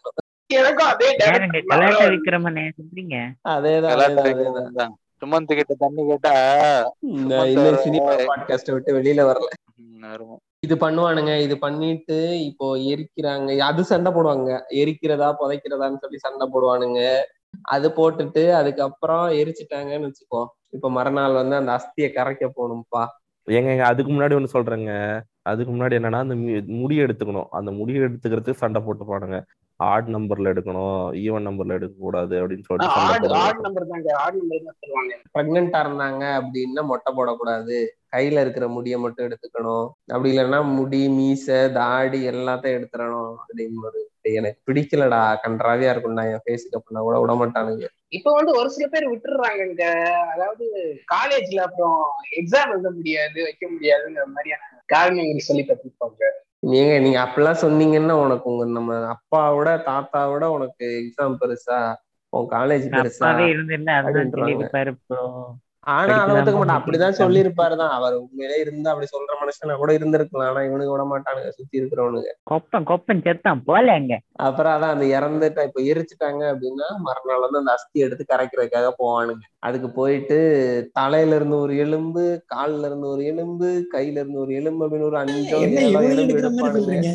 வெட்டியா கிண்டி ஏதாவது எடுத்துருவாரு. அது எலும்பா கல்லா இல்ல இல்ல அவனை சொல்லுவா, அவனை அப்படிதான் சொல்லுவானுங்க. அங்க இருந்து எடுத்து கொடுங்க, இங்க இருந்து எடுத்து கொடுங்க அப்படின்பானுங்க. ஏண்டா நான் பணத்தை இப்படி இங்கிட்டு இருந்து அங்கிட்டு வச்சேன், பக்கவாட்டுல வச்சு பிரேக் விட்டு நான் எரிச்சிட்டு இருக்கேன், நீ என்ன என்னமோ சொல்ற அப்படின்றத விட்டு. அப்ப வந்து ரொம்ப ரொம்ப வயசான ஒருத்தவங்களா இருந்தாங்க அப்படின்னா மோஸ்ட்லி வந்து ஊர்லயே இருக்கிற ஏதோ ஒரு ஆறுலயோ ஏரியிலயோ கரைச்சிருவான், அவங்க தோட்டத்துல கிணத்துலயோ கரைச்சிருவான். இதுல கொஞ்சம் அவனுக்கு ரொம்ப நெருக்கமானவங்க அந்த மாதிரின்னா உடனே வந்து ராமேஸ்வரம் போகணும்பா, ஒரு ட்ரிப்புக்கு பிளான் போட்டுருவானுங்க. ராமேஸ்வரம் போகணும், நான் என்னது கன்னியாகுமரி போகணும், குற்றாலம் போகணும், பாபநாசம் போகணும் அப்படின்னு சொல்லிட்டு ஒரு பிளான போட்டு நல்லா கொடைக்கானல் போகணும். அது ஆக்சுவலாவே ஜாலியா போக மாட்டாங்க. போயிருக்கேன் எங்க தாத்தாவோட அஸ்தி கிடைக்கிறதுக்கு நான் போயிருக்கேன். ரொம்ப ஒரு வேன் பிடிச்சி இங்க சிவகங்கை பக்கத்துல ஒரு ஸ்பாட் இருக்கு, சிவகங்கை போற வழியில திருப்பவனம். திருப்பவனத்துக்கு தான் போயிருப்பீங்க கட்டாயமா. அங்கதான் அங்கதான் அங்க போயிட்டு நல்ல வேன் பிடிச்சு போயிட்டு படித்துறையில அங்க தண்ணி ஓடல, அதுதான் பெரிய காமெடி. தண்ணி ஓடிட்டு ஓடாதுங்க, கணுக்கால தண்ணி ஓடுது. இவனுக்கு தெரியல அதுல எப்படி கரைக்கிறது அப்படின்னு. நீங்க வேற என்ன பண்ணுவாங்கன்னா லைட்டா தோண்டி விட்டுருவாங்க. அதே தோண்டி விட்டுவானே ஊத்து வரும். அதான் நானுங்க தோண்டி உள்ள போட்டு ஒரு குத்து குத்தி உடைச்சிட்டு திரும்பி பார்க்காம வந்துருப்பாங்க. எட்ட காமெடி பண்ணிட்டு அப்புறம் வர வழியில நல்லா டீக்கல் நிப்பாட்டி வாட்டை நல்லா சாப்பிட்டுட்டு வந்து ஆனா செம்மையா பசிக்க வர ஆரம்பிச்சிருப்பாங்க. போயிட்டு நல்லா குளிச்சுட்டு, ஏன்னா நீங்க சொல்ற எல்லாமே வந்து நல்லா குளிக்கிற இடமா தான் இருக்கும். குளிச்சுட்டு நல்லா சாப்பிட்டுட்டு வருவாங்க. அப்புறம் எல்லாம் அங்க அதோட முடிஞ்சிருவாங்க. போய் குளிச்சதோட எல்லாம் முடிஞ்சு எல்லாம் சோகத்தெல்லாம் மறந்து எல்லாம் ஜாலியா பாட்டு சாம்பார் சட்னி கொல்லப்பி அடிடா அப்படின்னா இருக்காங்க. என்னோட டே நீங்க தான் சாப்பிட்டுக்கு வந்துருந்தீங்க கொஞ்சம் 2 நாள் முன்னாடி அப்படின்னு. அப்புறம் வந்து இது அது இந்த இவர் முன்னாடி சொன்ன மாதிரி சரகோசா சொன்ன மாதிரி அந்த ஐயருங்க ஸ்கேம் பண்றது அதெல்லாம் இருக்கும். ஒவ்வொரு இது பாபநாசம் எல்லாம் போனீங்கன்னா அப்படியே உங்களை ஒரு ஈமுக்கிற மாதிரி வந்துருவாங்க. நீங்க போனீங்கன்னா சார் என்ன சார் காரியமா, என்ன சார் பூஜை பண்ணணுமா, எது சார் வாங்க சார் பண்ணி பார்த்து நல்லா பண்ணி கொடுத்துடலாம் சார் அப்படின்னு சொல்லிட்டு வந்துருவாங்க.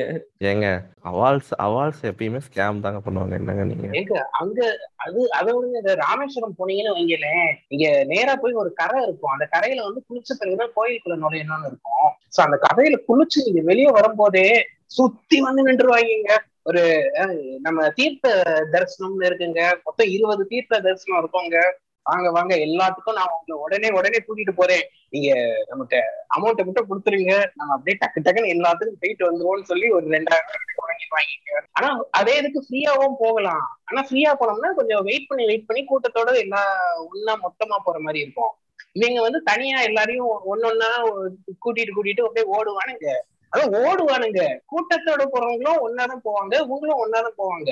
இவனுங்க ஓடுறனாலே வந்து கூட ஓடி ஓடி இவங்க முன்னாடியே போனோம், நல்லா ஓட வைப்பாங்க. இங்க ராமேஸ்வரத்துல இன்னும் நம்ம ஊர்ல நார்த்ல எல்லாம் பண்றானுங்க, ஆனா நம்ம ஊர்ல மட்டும் இன்னும் வரலாம்னு நினைக்கிறேன். இந்த காக்காய வாடகைக்கு விட்டுறது அது மட்டும் இன்னும் பண்ணாம இருக்கானுங்க. முன்னோர் வந்து சாப்பிடுறாங்க, காக்காய வாடகைக்கு விடுறாங்களா?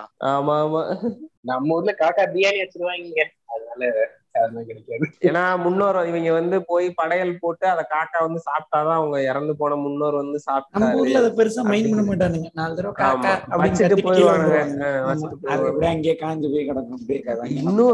இது நான் கேள்விப்பட்டேன், ஆக்சுவலி இது நான் ஸ்கூல் படிக்கும் போது என்கிட்ட என்னோட மிஸ் ஒருத்தவங்க சொன்னாங்க. அவங்க ஃபேமிலியில என்ன பண்ணுவாங்கன்னா, இறந்ததுக்கு அப்புறம் அந்த 16ஆம் நாள் காரியம் முடிஞ்சதுக்கு அப்புறம் அவங்க வீட்டுல வந்து ஒரு வெறும் விளக்கு மட்டும் பொருத்தி வச்சா, இல்ல இருட்டுக்குள்ள ஏதோ ஒரு பானையில தண்ணி மாதிரி வச்சு கீழே மண்ணுல எல்லாம் ஏதோ வச்சிருவானுங்க, மண்ணு ஏதோ பரப்பி வச்சிருவானுங்க. அந்த மண்ணுல வந்து அவர் அடுத்த ஜென்மத்துல எதா பிறந்திருக்கிறதோ அதோட உருவம் தெரியுமா, யானை எலி அப்படிலாம் தெரியுமா, அப்படிலாம் தெரியுமா.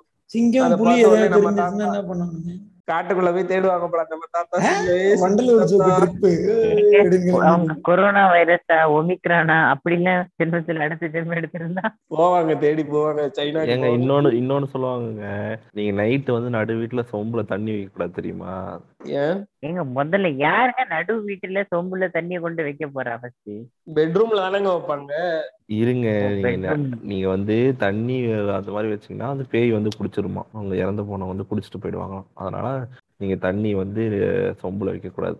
நீ தானடா நேத்து என்னை விட்டுட்டு போயிட்ட தாத்தா நாளுத, அப்புறம் திருப்பி மறுநாள் வந்தாரா நீ துரத்தி விடுற, யாரா நீ ஜோக்கர்?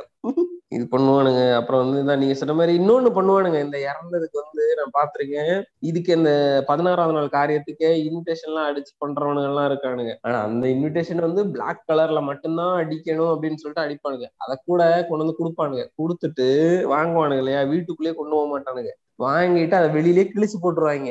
டே அவன் தெருவை தாண்டி போனதுக்கு அப்புறமாவது கிழிச்சு போடுறா, ஏன்டா அப்படி கிழிச்சு போடுறா அப்படின்னு கேட்டா, அது வீட்டுக்குள்ள வந்துச்சுன்னா நமக்கு வந்து நம்ம வீட்டுலயே இந்த மாதிரி ஏதாவது சோகமான நிகழ்வு நடந்துரும், அதனால அதை வெளியிலேயே கிழிச்சு போட்டுறலாம் அப்படின்பாங்க. இன்செக்யூரான ஆட்கள், இன்செக்யூரிட்டியோட மொத்த உருவமாதான் இங்க இருக்கிறவங்க வாழ்ந்துட்டு இருக்கிறாங்க. இப்படிதான் இருக்கு சாதனையமா. ஓரளவுக்கு கவர் பண்ணிட்டோம்னு நினைக்கிறேன். முன்னாடி சொன்ன மாதிரி அந்த ஆன்டி கஸ்டம், அதை பத்தி இன்னொரு எபிசோட்ல பேசுவோம். இன்செக்யூரிட்டியோட வாழாதீங்கடா, முதல்ல எம்பத்தியை வளர்த்துக்கோங்க, முதல்ல நீங்க எமோஷனல் சப்போர்ட் கொடுத்து கத்துக்கோங்க, வேற எந்த சப்போர்ட்டும் வேண்டாம். இது வந்து மக்கள் ஃபார்ம்னால கஸ்வர்ட்ஸ் பேச முடியல, வேலை என்னமோ அமைதியா வேலையை பாருங்க, அவங்க அவங்க வியூஸ் ரெஸ்பெக்ட் பண்ண கத்துக்கோங்க, டிசிஷனை ரெஸ்பெக்ட் பண்ண கத்துக்கோங்க. ஒரு கஷ்டமும் ஒன்றும் பண்ண நீ செய்யற இது எனது இது பேர் என்னங்க, சடங்கும் சம்பிரதாயமும் சடங்கும் சம்பிரதாயம் எதுவும் பண்ணலனாலும் ஒன்னும் மாற போறது இல்லை, உலகம் அப்படியே வந்து இதாயிட போறது இல்லை. இன்செக்யூரிட்டியோட முதல்ல வாழாத, முதல்ல வந்து நிம்மதியா வாழ கத்துக்கும். நீங்க சொன்ன மாதிரி இன்செக்யூரிட்டி வந்து எவ்வளவு தூரம் அது பிரச்சனை கொடுக்குதுன்னா, உங்களுக்கு மட்டும் இல்ல, நாளைக்கு நீங்க அடுத்து பிறக்கிற குழந்தைங்களுக்கும் அதை பாஸ் ஆன் பண்றீங்க. பாஸ் ஆன் மட்டும் பண்ணாம அதுக்கு லைஃபே டிராமா ஆகி விட்டுறீங்க. அது டிராமாங்கிறது கூட புரியாம அந்த குழந்தைங்க திருப்பி அதை இன்செக்யூரிட்டி அடுத்த ஜென்மத்துக்கு பாஸ் ஆகுதுங்கிறது பாருங்களேன். அந்த ரொட்டேஷன் சைக்கோத்தனமா இருக்கு யோசிக்கும் போது. அவ்வளவு பெரிய பிரச்சனை ஆக்சுவலா இருக்கு, அது வந்து நம்ம யோசிக்காம நம்ம அடுக்கு கடந்து போறோம். ஆனாலும் இந்த பிரச்சனையை நம்ம வந்து கட்டாயம் அட்ரஸ் பண்ணியேதான் தீரணும். நம்ம இதை வந்து இதுக்கு என்ன வழிமுறைகள் தீர்வுகள்ங்கிறத கட்டாயம் பார்த்துதான் தீரணும். நன்றி, வணக்கம். என் பையன் விப்ரோல வேலை பாக்குறான். ஒரு ஜாலியான எபிசோடா பேசணும்னு நினைக்கிறேன். நன்றி, வணக்கம். மக்கள் எஃப்எம், இது மக்களுக்கான எஃப்எம். கேளுங்க, ஷேர் பண்ணுங்க, சப்ஸ்கிரைப் பண்ணுங்க, சர்ப்ரைஸ் பண்ணிருங்க. முத அட்மினா இருக்கவங்க இன்ஸ்டாகிராம் லிங்க் இதுல போடுங்க டிஸ்கிரிப்ஷன். எங்க நாங்க எல்லா இதுலயும் போடதாங்க செய்யறோம், நீங்க பார்த்து வாங்க மக்களே.